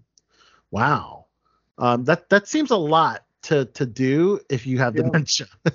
if you have dementia, I mean, are you, how can you how can you uh, out outrun the police? You know, like which way did I go? You know, uh, are they this way? Run for president. you can run for president. That's getting political there. that was funny. So one of my favorite movies, two of my favorite actors, Anna Kendrick and um, uh, Blake Lively. They're going to reprise their roles in Paul Feig's um, A Simple Favor too. Okay. Um, uh, yeah, I I thought the first film, you know, Paul Feig should stay far away from the Ghostbusters franchise because he yeah, kind he of can't go anywhere. Although he wants to do another Ghostbusters movie. no, thank you. I, I think I'll pass on that one too. I'll pass big time, but dude, a simple favor was really good, really really good, and I'm I'm looking forward to see what they can do in a sequel. So I, I was kind of excited to hear that one. Um, another big film is called Tunnels with Anna Faris, Alicia Silverstone, uh, Susan Sarandon. That's a pretty much all star cast right there. Uh, basically, it's all about uh, um, an unlikely friendship in the wake of an un- unthinkable tragedy. So, um, Sarandon, Susan Sarandon's character is a woman whose grandson becomes a school shooter. Whoa. Man, that's a lot of dark movies coming out, man. You know, just things that are just like, you know, definitely uh I mean, you know, those movies tend to do really well, you know. Um and and you know, Marvel we just talked about earlier, it went really dark with all with, with that whole group getting decimated by by Scarlet Witch. I mean, that was just Yeah. ridiculous and uh you know, I mean, you know, I wanted to see the humans uh, hit their end. I mean, it's like that was a little harsh. Yeah, it was it was really harsh to see Black Bolt in that situation, no doubt. All right, let's move on to uh, uh, uh some Apple stuff. Apple TV Plus. Um, we mentioned Game of Thrones a little earlier. Maisie Williams, who's Arya Stark, has a new uh, series on Apple called The New Look. Uh, also stars Ben Mendelsohn and Juliette Binoche, and it's set against the World War II Nazi occupation of Paris. Interesting. Sounds Um, dark. It's another dark series, yes. When Coco Chanel's uh, Binoche reigns as the world's most famous fashion designer, uh, and Christian Dior Mendelsohn rises, uh, helping return spirit and life to the world. So basically, in a very dark time during Nazi World War II occupation, they're trying to, to I guess, um, start a, a fashion empire, which is kind of crazy during World War II. That that even back then they were Yeah. they were thinking of uh, fashion. So. yeah, I don't know. It's like if the world's on fire, are we are we thinking about what Chanel bag we're, we're gonna? Uh, um, also on Apple, uh, I think we talked about the show Manhunt because it's all about the assassination of John Wilkes Booth. Um, during uh, you know during the the Lincoln era. Um, No, he was actually a good actor. Most people don't realize that. His the president. like recognized as one of the greatest actors of all time, and he was like up there with him. Are we talking about the Abraham Lincoln, our former president? No, I'm talking about John Wilkes Booth. Oh, John Wilkes. John Wilkes. John Wilkes okay. Booth and his brother were the most famous actors of their time. Would be like Tom Cruise shooting Donald Trump. That's what it was like. Most people don't realize that. Yeah, so it's Hamish Linklater from Midnight Mass, Lili Taylor. Uh, they've been cast. Uh, Hamish Linklater has been uh, cast as Abraham Lincoln, and Lili Taylor has been cast as Mary Todd Lincoln. So uh, Patton Oswalt has joined the cast. Um, yeah, pretty, pretty, uh, pretty, pretty decent cast. Um, Doctor Who definitely, um, you know, staying on the the woke train. Um, you know, which is fine in some re- regards. I mean, obviously they had the first woman doctor. Now we're gonna have the first black doctor. Uh, it's uh, Gatwa, uh, and uh, he is in the. He's best known for his work in sex education. I've never gotten into the Doctor Who uh, universe. Have you ever gotten into Doctor? When they rebooted it, it was good for like maybe the first three Doctors, and then started going downhill a little bit. It started going downhill for you. Yeah. I think he may even be one of the youngest doctors ever cast. He's only he's only 29 years old, you know, and uh, I feel like the doctors need to be a little more seasoned. Well, you they know? should be like most of them were old guys before. Now they they started going with younger and younger people. Yeah, yeah. Well, they, you know, Matt Smith was a younger guy. Then they went back to older, and then the, and then now Jodie Link, uh, the first woman doctor. Um, you know, yeah. So it's interesting. I mean, this is all over the place. You know, with with with, uh, with the casting, but you know, it could be a re- I refreshing think they change. should have just rebooted back to like what was it? The doc eleventh Doctor was the one of the people liked the most. They should have just went back to him. Yeah, it's a thing. I mean, a, a lot of the doctors like to they like to switch it up because that's the nature of the beast, you know. Because you, you know, it's uh Well, it wasn't before. It was just until the actors got too old or couldn't do it anymore. Then that's why they were switching them. But Yeah, but now it's like, yeah, because of the whole time travel, they can be other people, you know. I don't know. It's kind of crazy. Um, speaking of woke, uh, I know Chachi McFly has expressed this on the show before. Number 16 on my list is Saved by the Bell. The reboot will not be back for a third season. got Uh, old. Yeah, it, it honestly it was a little too woke for my taste because and, and uh, you know I, I'm I'd like to consider myself pretty moderate and, and accepting of things and, diversity, but uh, yeah, it, it went it, it went What? I mean, that's the to- it actually had a point to, to kind of throw that into into the the focus of that show and it really took away from you know what you know was a fun show you know Yeah. back then you know in the 90s you know Yeah, you're right. yeah so we don't need to go in the uh, the aspects of why why that show went a little over the top but it we've mentioned it on the show before i don't think we need to repeat it Uh, I mean, they. the- Well, the key is if you go too woke, you go broke. I mean, well, it's, you know, it's just- yeah I mean, like I'm all for diversity. I'm 100% for diversity. But if it's forced, you know it's forced, and it just seems awful. Yeah, yeah. I mean, I, I, I, you know, as an ethnic person myself, I have to agree with you, and I think it really is, is, is. It, it was pandering. The Saved by the Bell show was pandering for that, and it just didn't. And there you go, two seasons, and it's already done. So, uh, let's. Yeah, number 17. Number 17. Sorry. It was like a natural progression or natural part of the storyline. People might go for it, but it's like if you force shoehorn something in there, people don't want to see it. Look at good, Paul Feig's Ghostbusters. Yeah, the all-female Ghostbusters is, is, a, is a prime example of that for sure. Uh, well, and of course the the major reasons that the original cast were demoted to They- they tiny all like, cameos. uh, yeah, exactly. Throw So that, Bill Murray out the window and be like, yeah, he's dead. Right. yeah, it just it was just hard. Although they might do that now because apparently he's canceled from what I hear. But Yeah, Bill Murray got a little bit of trouble. Yeah, we mentioned that on the show last week. I have some new celebrities on that list, so we're gonna get that shortly. Uh, number 17 on my list is Saturday Night Live host. Uh, uh, last week was Benedict Cumberbatch, Doctor Strange himself. So it was kind of cool to see. Uh, you know, obviously promoting his big movie, right? But uh, you know, he kind of got a little political with the uh, the voiceover and text scroll in reference to the Supreme Court justice, the citation of the writings of British Judge Matthew Hale in references to the 13th century laws offering justification for curbing rights protected for half a century by the uh, 1973 Roe versus Wade decision. Um, so, uh, you know, I mean, yeah, I, I you know, I, don't- I don't want to get into this topic, but uh, I mean, I, I know it's a, I know it's a hardcore topic, but the way you have to view it is like each, it's each individual state's rights, and as I said, it's it should be only used rarely and uh, not like if the mother's in danger, the kid's in danger, or or maybe in an instance of rape. I mean, it's like uh, that's how you feel, right? So the Yeah, the, the my it- body, my like- choice. That does that does that? I mean, uh, well, the thing is, what got me is when you start having TikTok videos of girls comparing to how many times they got abortions. It's like that's too much. I mean, you need you need to put they're a stop straight, that. they're straight up bragging about it on TikTok. It's kind Yeah, of deplorable. bragging TikTok. I think uh, somebody bragged about it in one of the award shows. I think it was like was that was it Emmys or Oscars? Somebody was bragging about their abortions. It's like Oh that's not- God. yeah, Really? it's not something that's it's not a it's not a badge of honor. It's a badge of hey, uh, it's just not right. Yeah, that. I mean, that that should be something very, kept very personal. I know- I and and you, if you're gloating about something like that, it's yeah, it, it it is kind of in really bad taste.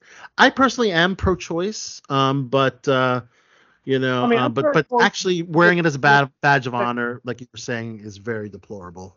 Absolutely. But that's why that's why something had to be done. I mean, I think if people weren't doing that kind of stuff, I think maybe it would have stayed the same. But I think people were looking at that and it's like it's getting too far. California Yeah. tried to put a bill through where you could kill the baby within after it's born. It's like you can't do that kind of stuff. I mean, I don't care if you don't like what some states are doing.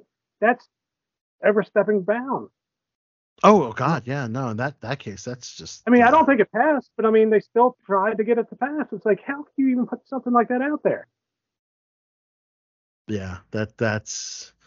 Again, we don't want to get into that one, but it's- yeah, it's political, but I mean, it's just It, yeah, it that- is getting out there, yeah, for sure. But uh, yeah, let's uh, let's move on on that point. But uh, on SNL on May 14th, you're going to see Selena Gomez and rapper Post Malone as a musical guest, so that's something to look forward to. Um, if you're a fan of Hilary Duff, she uh, went all nude on the cover of Women's Health. I gotta admit, Hilary Duff is looking smoking on this cover, dude. You gotta check it out. The body issue of Women's Health, um, completely nude, side profile, implied, you know, covering her boobs and side profile so you don't see the naughty bits, but uh, her body looks the new fantastic. Sports Illustrated. Is that the new Sports Illustrated swimsuit issue? Uh, I- that it seems to be because you know what? We can see beautiful women on Women's Health, right? Uh, if you go to Sports Illustrated, you're gonna see plus size women. if you like plus size women, which not every guy loves. I, I get it. Some guys do like the thicker women, but yes, Sports Illustrated has gone to accept all different body types, and it hasn't been the same. Uh, but if you want to see, It's been the same since they had Bruce Jenner in a bikini. oh, please, all right. That's pretty funny. Uh, I mean, I don't really have much on the Amber uh, Heard Johnny Depp trial. um, because I mean, they kind of took a hiatus this week. But comedy? I have to wonder about that because I mean, it's, comedy.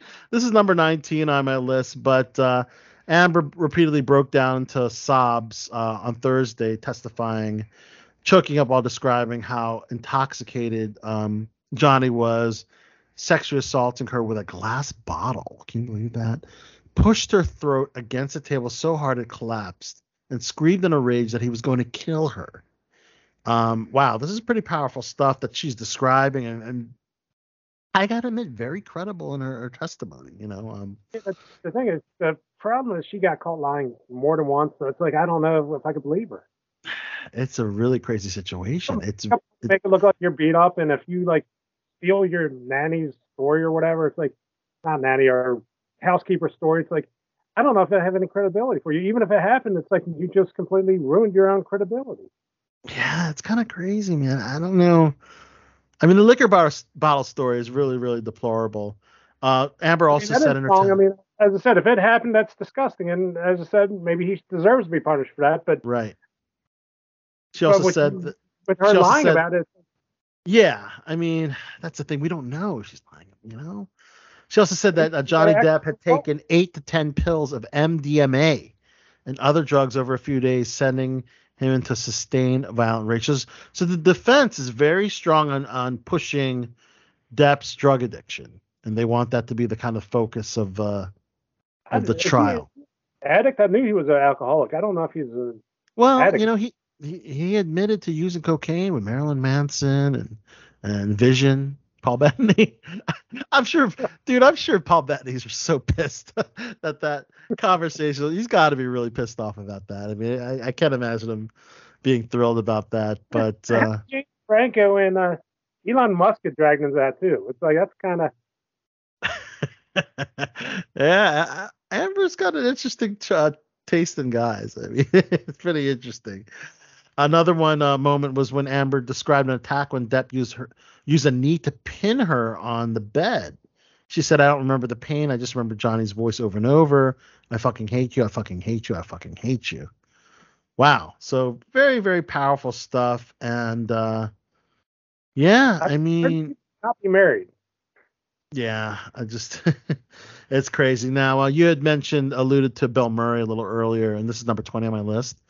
Me Too news, and now it's uh No Time to Die. The Bond movie director Cary Fukunaga apparently a- accused of inappropriate sexual advances by at least three young actresses that he worked with. Isn't that crazy? Um, He's been around for a long time, hasn't he? Like he has. He has. I mean, I Um, remember him in like different TV shows and all over the place. Cary Fukunaga, yeah. Um, so let's see. Rachel Vinberg from HBO's Betty last week accused them of taking advantage. Uh, of, and they're two decades, you know, 20 year difference. Uh, apparently pressured her into a romantic relationship right after she turned 18. They became fully intimate, and, and several years later she had broken it off. But uh, also, Fukunaga is uh, accused of um, trying to get a threesome with these two twin actresses named Hannah and Kaylin Loesch of Netflix Maniac. Apparently, um, yeah, he requested for threesomes multiple times. He, he grabbed Kaylin and pulled her on top of him, and Hannah right there. And apparently, the twins refused to have sex with him, and and they, you know, tried to get them to do Molly and acid at the house. Um, wow, this is a, s- uh, this is the uh, Yeah, uh, I think that, that one sounds more. Uh, I don't know. That sounds worse than Bill Murray, to be honest. It, it definitely. Bill Murray was, I believe, just uh, sexual innuendo, or maybe just just a, a comment or touching the leg. This is just, yeah, this is straight up. yeah, that's, that's a step above, I think. This is definitely definitely a step above. So, in addition to him, can you believe um Fred Savage from the Wonder Years? Somebody told, me that, and I was like, I, I don't believe that one. Yeah, so he's been fired as executive producer and director of of the Wonder Years reboot, which, if I can say, because we're talking about diversity, I think that's fine. They, they decided to do another Wonder Years. They called it the same name, but in, uh, instead it was focused on a black family, and that's completely I fine. don't have a problem with that because that's Yeah. not. That's, That's not, not like forced. It's not. Yeah, and and and you know he was producing that show, but that's not what we're about to talk about. So basically, Fred Savage apparently had inappropriate conduct with uh, some of the um, I guess staff members uh, on the show. Um, now apparently there's no specifics about the allegations, but um, on set Yeah, there- without the specifics, it's like I, I mean, I don't buy that. I mean, because people say stuff. I mean, people joke around Yeah, about stuff. true. I've even done it and got in trouble a couple times on set, but I mean, it's just, it's just joking. I mean, it's like, you have you gotten in trouble for a comment on set before? yeah, Yeah, I- can you allude to it here on BTB? I was on Good Lord Bird, and apparently, like, uh, me and the prostitutes were joking around, and I, I said some stuff that kind of, but they were saying stuff back, so we went back and forth between. So some stuff. actresses that were playing prostitutes, you probably made a joke like, "Oh, how much?" and stuff like that. No, I had a. Well, the thing is, I had like a wheelbarrow of wood, and if that gives you any ideas, I mean, I said, "Hey, I have wood," and it just kind of. Oh gosh, so the dirty jokes. Yeah, that's the thing. Even comedy, even jokes, you got to be on eggshells now. And if you say uh, a Yeah, I didn't mean anything by it. it I know, but you, it your, just your, your intent was like humor, right? Your intent was humor, right? Yeah. And it, and it kind of was taken in a weird way. But so in the Uh, case of that- I mean, the casting director called me up and apologized and everything. So it's like, okay, so it's not like it's just, as I said, just bad jokes. Yeah, and it does happen. Joking around But- with people. Yeah, but the thing was Fred Savage, he was fired as executive producer and director of, of the reboot of uh, Wonder Years. He's a good director And- too. Yeah, yeah, he was. He also directed some episode, I believe. Yeah, yep, he did. And recently, they were made of, uh, aware of the allegations, and as policy investigation was launched, and the decision was made to terminate his employment. So, um, but sometimes, like you said, if you lie about uh, harassment, then it's gonna come back and bite you in the ass. Yeah, I'm, as I said, like you have to be honest. And as I said, if it's just a joke, Mhm. you have to explain it to the people say, hey, Yeah. I So- didn't mean anything by it. I didn't. Yeah. So Mario Batali, Food Network star, found not guilty of groping a woman in a Boston restaurant. They concluded that after their investigation, that Natalie is uh, test yeah, when she testified, it wasn't uh, credible enough. Um, apparently, she claims that she felt confused and powerless um, uh, when the celebrity chef allegedly groped her, and apparently they had evidence that the woman was still continuing to go to that restaurant. You know, Yeah, and it just it didn't like make sense. Like if she was groped and No, felt yeah, if, uncomfortable. if she felt bad, she wouldn't go back to that restaurant. And the other Right. thing is, like Right. that costs a lot of money too. I mean, I hope he's. I don't know. Well, you can't sue somebody who doesn't have a lot of money. So it's like, how does that work? It ruined his career. Yeah, it ruined his career, but maybe this not guilty getting acquitted would, would help.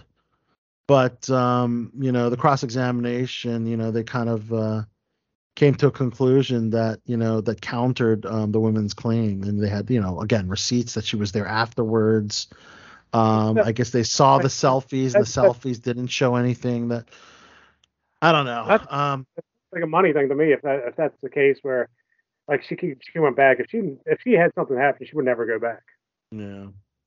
And before we give the end the show with the the rest in peace uh, condolences and the birthdays, I haven't I haven't caught up in WWE. I've been very very busy. Uh, Darth Paul, how was WrestleMania Backlash? Any particular highlights from the pay per view? Um, Cody Rhodes match Seth Rollins was awesome. I mean, they they kept going back and forth, and also the main event should have been the Rousey uh, Charlotte match, but for some reason that was in the middle of the thing. But I mean, it was that was a great match. wow. Yeah. Th- So was the main event the Cody Rhodes uh, Seth Rollins match? Mhm. Wow. Well, that- Okay. I don't, no, that wasn't the main event, but I mean, I think the main event was a six. The six man tag was the main event, wasn't it? Yeah, and yeah. that sucked. And that I mean, it was okay, but it wasn't as good as the other two matches. Yeah. So the only really eventful thing that came out of it was uh, Ronda Rousey women the winning the Raw Women's Championship. I mean, and, and something's happening. What what's going on with uh, Roman Reigns? I heard he's taking. Yeah, so that, that that's the latest I read too that he's taking some time off from the WWE. But how do you do that when you're WWE and Universal Champion? How do you how do you take time off? I mean, what they should do is take one of the belts off him. I mean, I think if I was in charge of the WWE, here's what I would do. I would have like maybe even a third belt, the combined championships. I had the champion from Raw have one, had the champion from SmackDown have one, and for WrestleMania, I know you're you're mentioning that Super Bowl that type one belt thing. yeah, kind of But like the a problem with that, they do that at Survivor Series every year. But they could still do it with WrestleMania. WrestleMania is supposed to be like a Super Bowl of wrestling, so it's like that. Yeah, that kind of has that Super Bowl uh, um, Mhm. Feel to it when when you do that. But I mean, that's that's an easy way of doing it because I mean that way you could have somebody who's known as the undisputed champion, but still has like the Raw belt or SmackDown belt, Right. yeah, no, it totally Um, makes sense. I mean, if they lose both belts, it's like it doesn't matter. They're still on record as having the undisputed championship. Yeah, very good. Well, I'm glad Rock you ca- been on for a while, glad you caught me up to speed on that. Um, but uh, yeah, let's close out the show, man. Uh, some rest in peace. Um, um, condolences go out to Mike Hagerty, character actor from the HBO's dramedy Somebody Somewhere. Um, sadly, had passed away. He was on uh, Friends, where he played Mr. Treeger, the superintendent of the apartment complex of where the cast lived and the friends. Um, also, Kang Soo Young, Korean actor, star of the 80s and 90s film and TV. We also lost James Olson, uh, versatile stage and screen actor from the 1970s, pretty much the star of every 1970s show you can think of Gunsmoke, Bonanza, Kung Fu, Every- Wonder Woman. Damn, he Hawaii Five O, um, you name it. Uh, Jack Kehler, best known as the Dude and Jeff Bridges' landlord in The Big Lebowski. That's a sad one. Uh, died of complications from leukemia, sadly. Kenneth Welsh, Canadian actor who appeared in over 240 movies and TV shows. The Aviator, Day After Tomorrow, Twin Peaks, had died at the age of 80. Mickey Gilley, country singer songwriter who crossed over into the mainstream, known for 1980s Urban Cowboy, passed away. And uh, another comic book legend. Go ahead. I could have sworn he had like a famous restaurant that got was haunted or something. Mickey Gilley. Did he? Did he? Mickey Gilley had a, swear it was like one of the haunted like haunted shows or something like that. His like restaurants like really haunted or something. I don't know. Uh, yeah, I wasn't aware of that, but uh, apparently he's he, he's a legend, and uh, uh, he was living in Branson, Missouri when he passed away. And last but not least, uh, another comic book legend. Last week we were talking about Neal Adams. This week it's George Perez. He's a, a legend in DC Comics. He uh, penciled the the iconic uh, Crisis on Infinite Earths comic book, if you recall, uh, which was a very very um, you know just very iconic comic book storyline. Which is yeah, and uh, he had been diagnosed with pancreatic cancer, and sadly he had passed away as well. And um, yeah, that's all I have, man. Um, do I have any celebrity birthdays? All right, so celebrating a ba- birthday on Wednesday, May 11th. All right, includes anybody worth mentioning? oh dang. Those poor people. I don't know. I don't think I have anybody. I don't recognize any. Hold on, it's right here. Okay. Celebrating a birthday today on Wednesday, May 11th, of course, includes um, Frances Fisher from Titanic Resurrection. She's 70 today. Martha Quinn from MTV, um, one of the original VJs, is 63. Um, Jeffrey Donovan from Fargo is 54. He's a pretty good actor. He's a good actor, yeah. Nicky Katt from Boston Public's 51. Coby Bell from Third Watch is 47. And uh, I have not heard of any of these other names on the list. so, nonetheless, happy birthday to those mentioned. All right, guys. All right. Wow. What an incredible show. We'd like to thank, of course, our amazing panel, the king of the 80s, Chachi McFly, and actor Dan Franco from earlier in the program. We'd like to also thank Paul Darth Wallace. That's right. The Sith Lord. And thank you so much to the one and only Christy Paris as well. Um, closing out tonight's show, we have another uh, amazing pre recorded interview with actor Julian Feder, who is in this new movie, Escape the Field, that you can catch on demand right now. It's literally an escape room in a cornfield. Uh, lots of twists and turns and problem solving and puzzles. Uh, very, very cool film. We talked to Julian Feder, who plays Ethan and uh, we're gonna we're gonna end tonight with that interview. So on behalf of everybody on the panel, we will see you guys next week. Until then, Peace. All right, guys, special interview time here on Below the Belt Show. We have an amazing actor, Julian Feder, who's in this incredible thriller, mystery, just wild and crazy film called Escape the Fields. Uh, Julian, good to have you here on BTV. Hi, great. Thank, thank you so much for having me. Absolutely. Uh, I gotta say, I, I, I, I enjoyed that film immensely. It reminded, I mean, it, I, I love the aspect of escape rooms, and it, it kind of gave me that escape room um, vibe, but in a real world setting in a cornfield maze, Yeah. which added the extra scary factor. But everything uh, seemed uh, like it was dependent on on certain situations and clues getting solved and, and and teamwork really because initially the whole um, everyone in in the original six of you um, had to uh, play an integral part. Um, some better than others, of course. um, but uh, I definitely really, really enjoyed the film. Tell us, uh, I guess, uh, how you got involved with the film. If you could start with that, Yeah. and the audition process. Yeah, sure. So you know, um, I um, I got I got a call one day uh, saying you know you have an audition for this part, and you know you just kind of go through the steps, you get an audition, uh, call back, call back, producer, director. You know, got down the line, um, got the part. Um, and then yeah, yeah. I mean, a few months later, um, you know, we we started filming. So yeah, I mean, it was it was a you know pretty quick process. Um, yeah, we, we filmed the movie in Canada, which was which was really cool. We filmed it during like during all of COVID and stuff, which had some uh, added difficulties, but it was you know all in all, it was a it was a great experience. What area in Canada? Hold on, I'm not good with this. We, we, okay, it was in this town called Caledon, which I think is outside of Toronto, but it's been a while, so I've kind of um, I'm a bit I'm a bit I'm a bit foggy.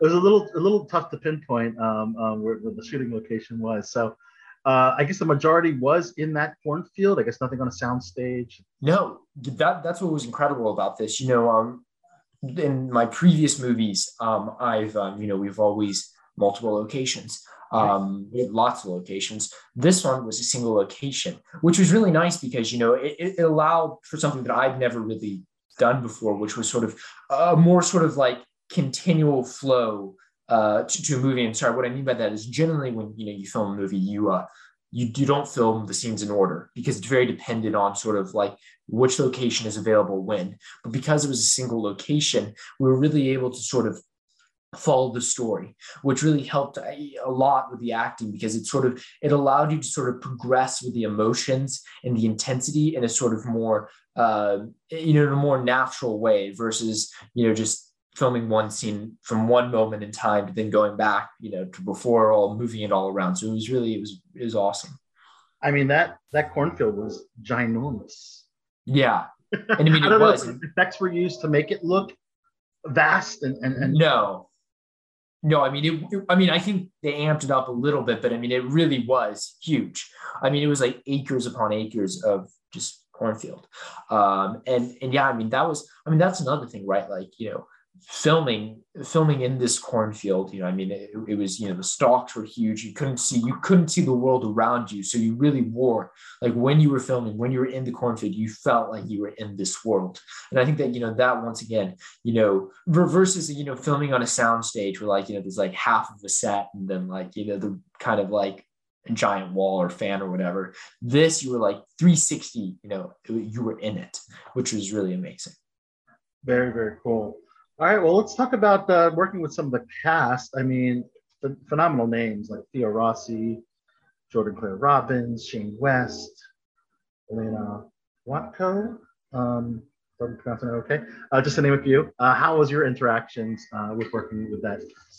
yeah it was really great you know i mean we all got along and i think you know one of the really cool things was that you know our experience like it, it was it was really interesting relationship because you know i mean as um sort of you know cast you know, you know, sort of the, the the theme of the movie is right. You know, these these these characters they get thrown into this sort of unknown environment, and Right. they have to all work together, you know, in order to survive. Which I think is very similar to to to, to our actual relationship. You know, we're all strangers. We all get kind of thrown on this movie set together, not knowing each other, and we have to kind of quickly form bonds in order to you know kind of get through the you know get through the filming process. And kind of it was really cool. You know, I mean, because you know in the movie we're all kind of helping each other and supporting each other, but also outside. You know, I mean during filming, you know, everyone everyone was really supportive, and it was really, I mean, it was a really great, super friendly cast.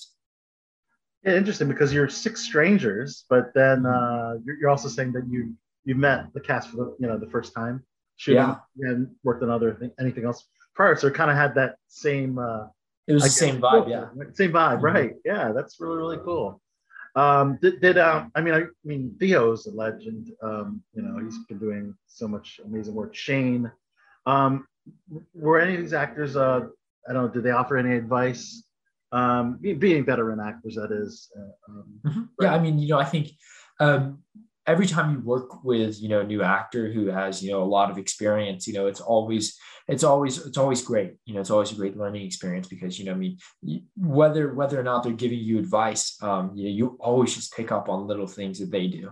You know, and I think sort of like you know, just kind of even like you know, even though I've done you know eight movies uh, you know, just picking up on like, you know, how you interact with sets, et cetera. I, I don't know, just, you know, e- everything there. I mean, yeah, I mean, they're true pros. Awesome. Let's talk a little bit about your character, Ethan. Mm-hmm. Uh, so Ethan, um, on Gathering, is um, in boarding school because you had alluded to um, your mother had passed away and and your father had left you in a boarding school and and, and all of a sudden that's how you're transported into this crazy cornfield. Yeah. So um, my character, um, you know, one of the great things about this movie is, you know, while you have all this sort of psychological horror stuff going around you, you know, it also does give you moments to really explore your character. And so, which I think, you know, adds to the connection that the audience feels for, for you. And so what's great is, you know, I, I did, you know, get to explore my character and sort of express, you know, give a little bit of background on myself. And yes, I mean, um, I was, I was at a boarding school. Um, you know, I was at this fancy East Coast boarding school, but you know, I had a very sort of troubled past. My mother died when I was young, strange relationship with my father. And I think, you know, at that boarding school, you know, I think there, my character, Ethan, he felt a true sense of sort of abandonment, loneliness, uh, seclusion. Um, and I think that, I think that all of those emotions that he'd kind of been bottled up for, for years really kind of exploded when he really was kind of thrown into this environment where he was truly alone, uh, truly confined, and, and not able to escape. And I think it all just sort of spilled out. And I think you know it was really great because this movie they gave you it gave you those moments to be able to explore the more human side of, the character, not just you know all the you know horror aspects. Yeah, that's really, really important to get that backstory. And then it seems like everyone had a very different backstory when they mysteriously, magically appeared in this uh, cornfield. And um, yeah, so it's you are one of the six uh, strangers that just mysteriously appears in this cornfield.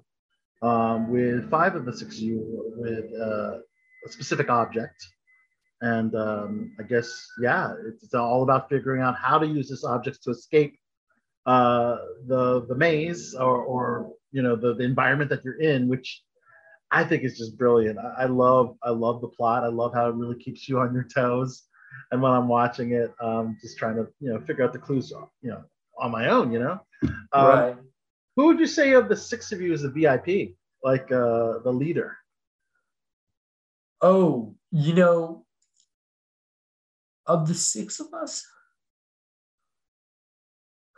I would say You know- Sam, but I, Yeah, you know, I mean, I think um I I guess yeah, I guess it's Sam. You know, I think I think like each character kind of plays like a different a bit of a different role. And you know, everyone sort of, you know, like I think one of the great things about this movie is it's kind of constantly keeping you on your toes about like, you know, what are the roles of the different characters? I mean, at the beginning, you kind of you think that, you know, maybe it was one of them who who put who put us in the cornfield. So it's always kind of keeping you on your feet about, you know, kind of like, you know, like who is who you know who like what is these person this you know the person next to me's real intention Um, and I think for my character, you know, the real leader um, was was Shane. For for me personally, you know, I think I was kind of like I, I with my there's like because within each group there's sort of within the broader group there are all these kind of micro groups like you know the people who kind of met each other first. Uh, they kind of formed their own groups. And i think for, for, for my little group which had uh, elena it was elena shane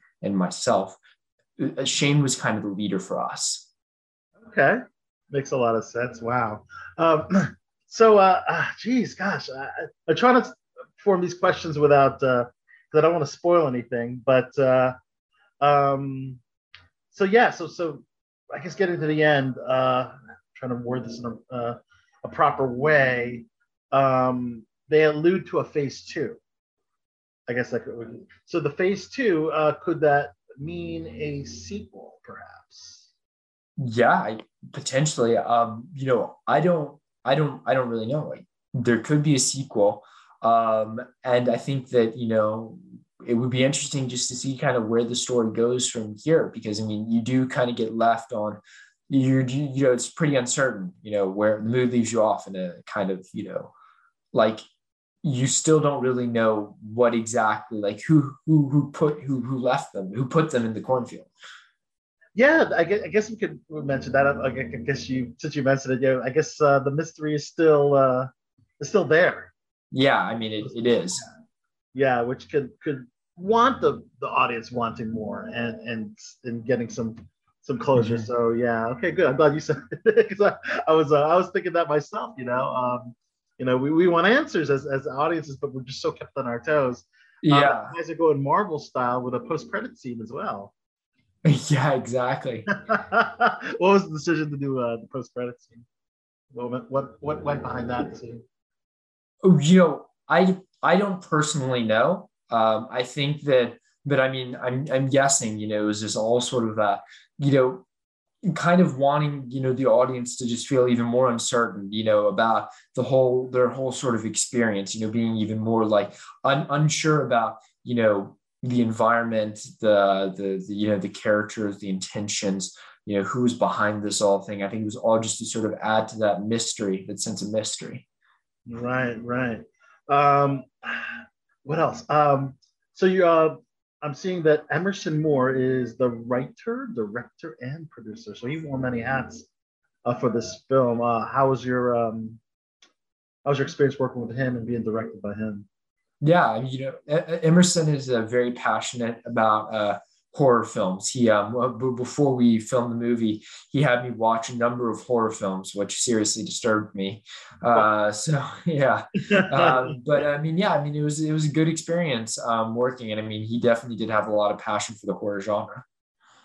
Wow, Jesus, this is some powerful, powerful stuff, man. It's just again a movie that can keep me on my toes and can keep me glued. And you guys did a phenomenal job. Just really, really, really knocked it out of the park, man.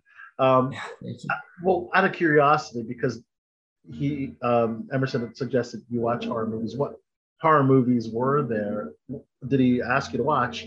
And do you feel that they were influences on your character or anything involved with this film?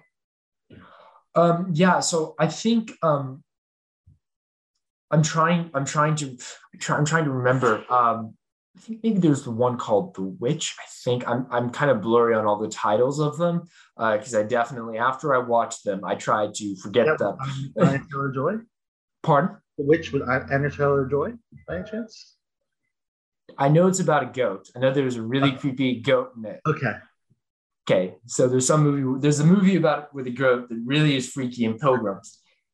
And if you want to be seriously disturbed, then you should, you should watch it. But um, but yeah, so I remember that. And I mean, yeah, I know, I know Emerson. Like he he did. I'm, I'm sorry, I'm just kind of blanking on the titles of the movies. But I mean, there were, you know, he kind of had this. He had this kind of vision for the movie, and it was oh, uh, the Cube. I think maybe was one of them. Um, these these kind of similar that like these strangers get trapped in a cube. Um, and I think there, anyway, there were these movies that he kind of had this sort of vision, this feel that he wanted to sort of portray. Um, and, um, and yeah, I mean, I think, you know, he did have this sort of whole roadmap. And I think, you know, giving like, I think myself and I think the other actors, these sort of, you know, guide points for elements. You know, he kind of told us what elements he liked from these different movies that we viewed. Uh, was very helpful in you know understanding our characters, understanding what it was going to be like, and you know what the feel of the movie, what he wanted the feel of the movie to be. Wow. Um, I'm reading here. Um, select theaters and on demand, uh, Mhm. May 6th, uh, which is today. Uh, uh, and um, some of the cities that will feature the film is New York, Los Angeles, and other key cities nationwide. Um, uh, have, has there been a red carpet premiere yet? And if so, how was that experience for you? No, there, uh, there, there wasn't. I think you know because of uh, uh, the movie wa- was shot during COVID, so I think that you know there was no, there was no like for, formal premiere or anything of that sort. Right, right, right. Okay, uh, fair enough. And I'm sure that everyone would have wanted that to happen. As uh, Mhm. I guess we are still currently, sadly, in a pandemic, and a lot of the in-person things haven't been happening. But uh, Yeah, wow, but uh, again, wow, phenomenal film, and of course, it's by Lionsgate, and um, yeah, you can check out the official uh, website through the Lionsgate.com official website, uh, the Instagram at Escape the Field Movie, um, and uh, before we uh, wrap up, I actually I wanted to talk to you about some of your other uh, acting endeavors. Uh, how was your experience working on The Doorman uh, with Ruby Rose? yeah, it was great. Um, you know, it was Ruby Rose and uh, Jean Reno, which was really fun. Um, you know, uh, it's a big fan of, uh, of, of Jean Reno, um, and Ruby was really great. And we had a lot of fun on the movie. We actually we filmed that in in Romania, uh, which was which was quite an experience. Um, in this like kind of like yeah, this like old communist era movie studio. So it was really cool. Um, and um, yeah, I mean, it was really funny. And that was that was my first action movie. So lots of guns, blowing stuff up. Um, I got to watch tennis with Jean Reno. So that was that was definitely a highlight. Tell us a little bit about your character. Yeah. So um, my character in that, um, his his name is uh, his name is Max, um, and you know it was um, it was it was actually funny. You know the characters in Escape the Field and the Doorman were uh, somewhat similar, and that you know they were sort of these both sort of troubled teens, um, and um, and it was interesting. You know once again like both movies you know they kind of throw you into these sort of heightened um, experiences right so you know in escape the field right you, you know the sort of crazy you're in this maze you're in this cornfield and, and that you know you're stuck in this apartment building and these people and and these people are are are sort of breaking into it because they want to steal these uh these paintings that are inside the, the building. Uh, but for, for both movies, you know, I think it's really interesting because, you know, it kind of shows, you know, what like kind of you know how do people react you know how do humans react in these sort of very heightened uh, heightened moments and so you know they were both you know, they had they're obviously they're both very very very different but you know there were some similarities that i think you know are, are really interesting Cool. I'm gonna have to check out that film.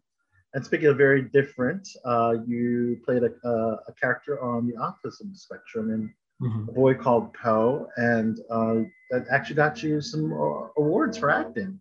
yeah Uh, yeah yeah, that's That awesome. was- Congrats. How, how was that Yeah. experience?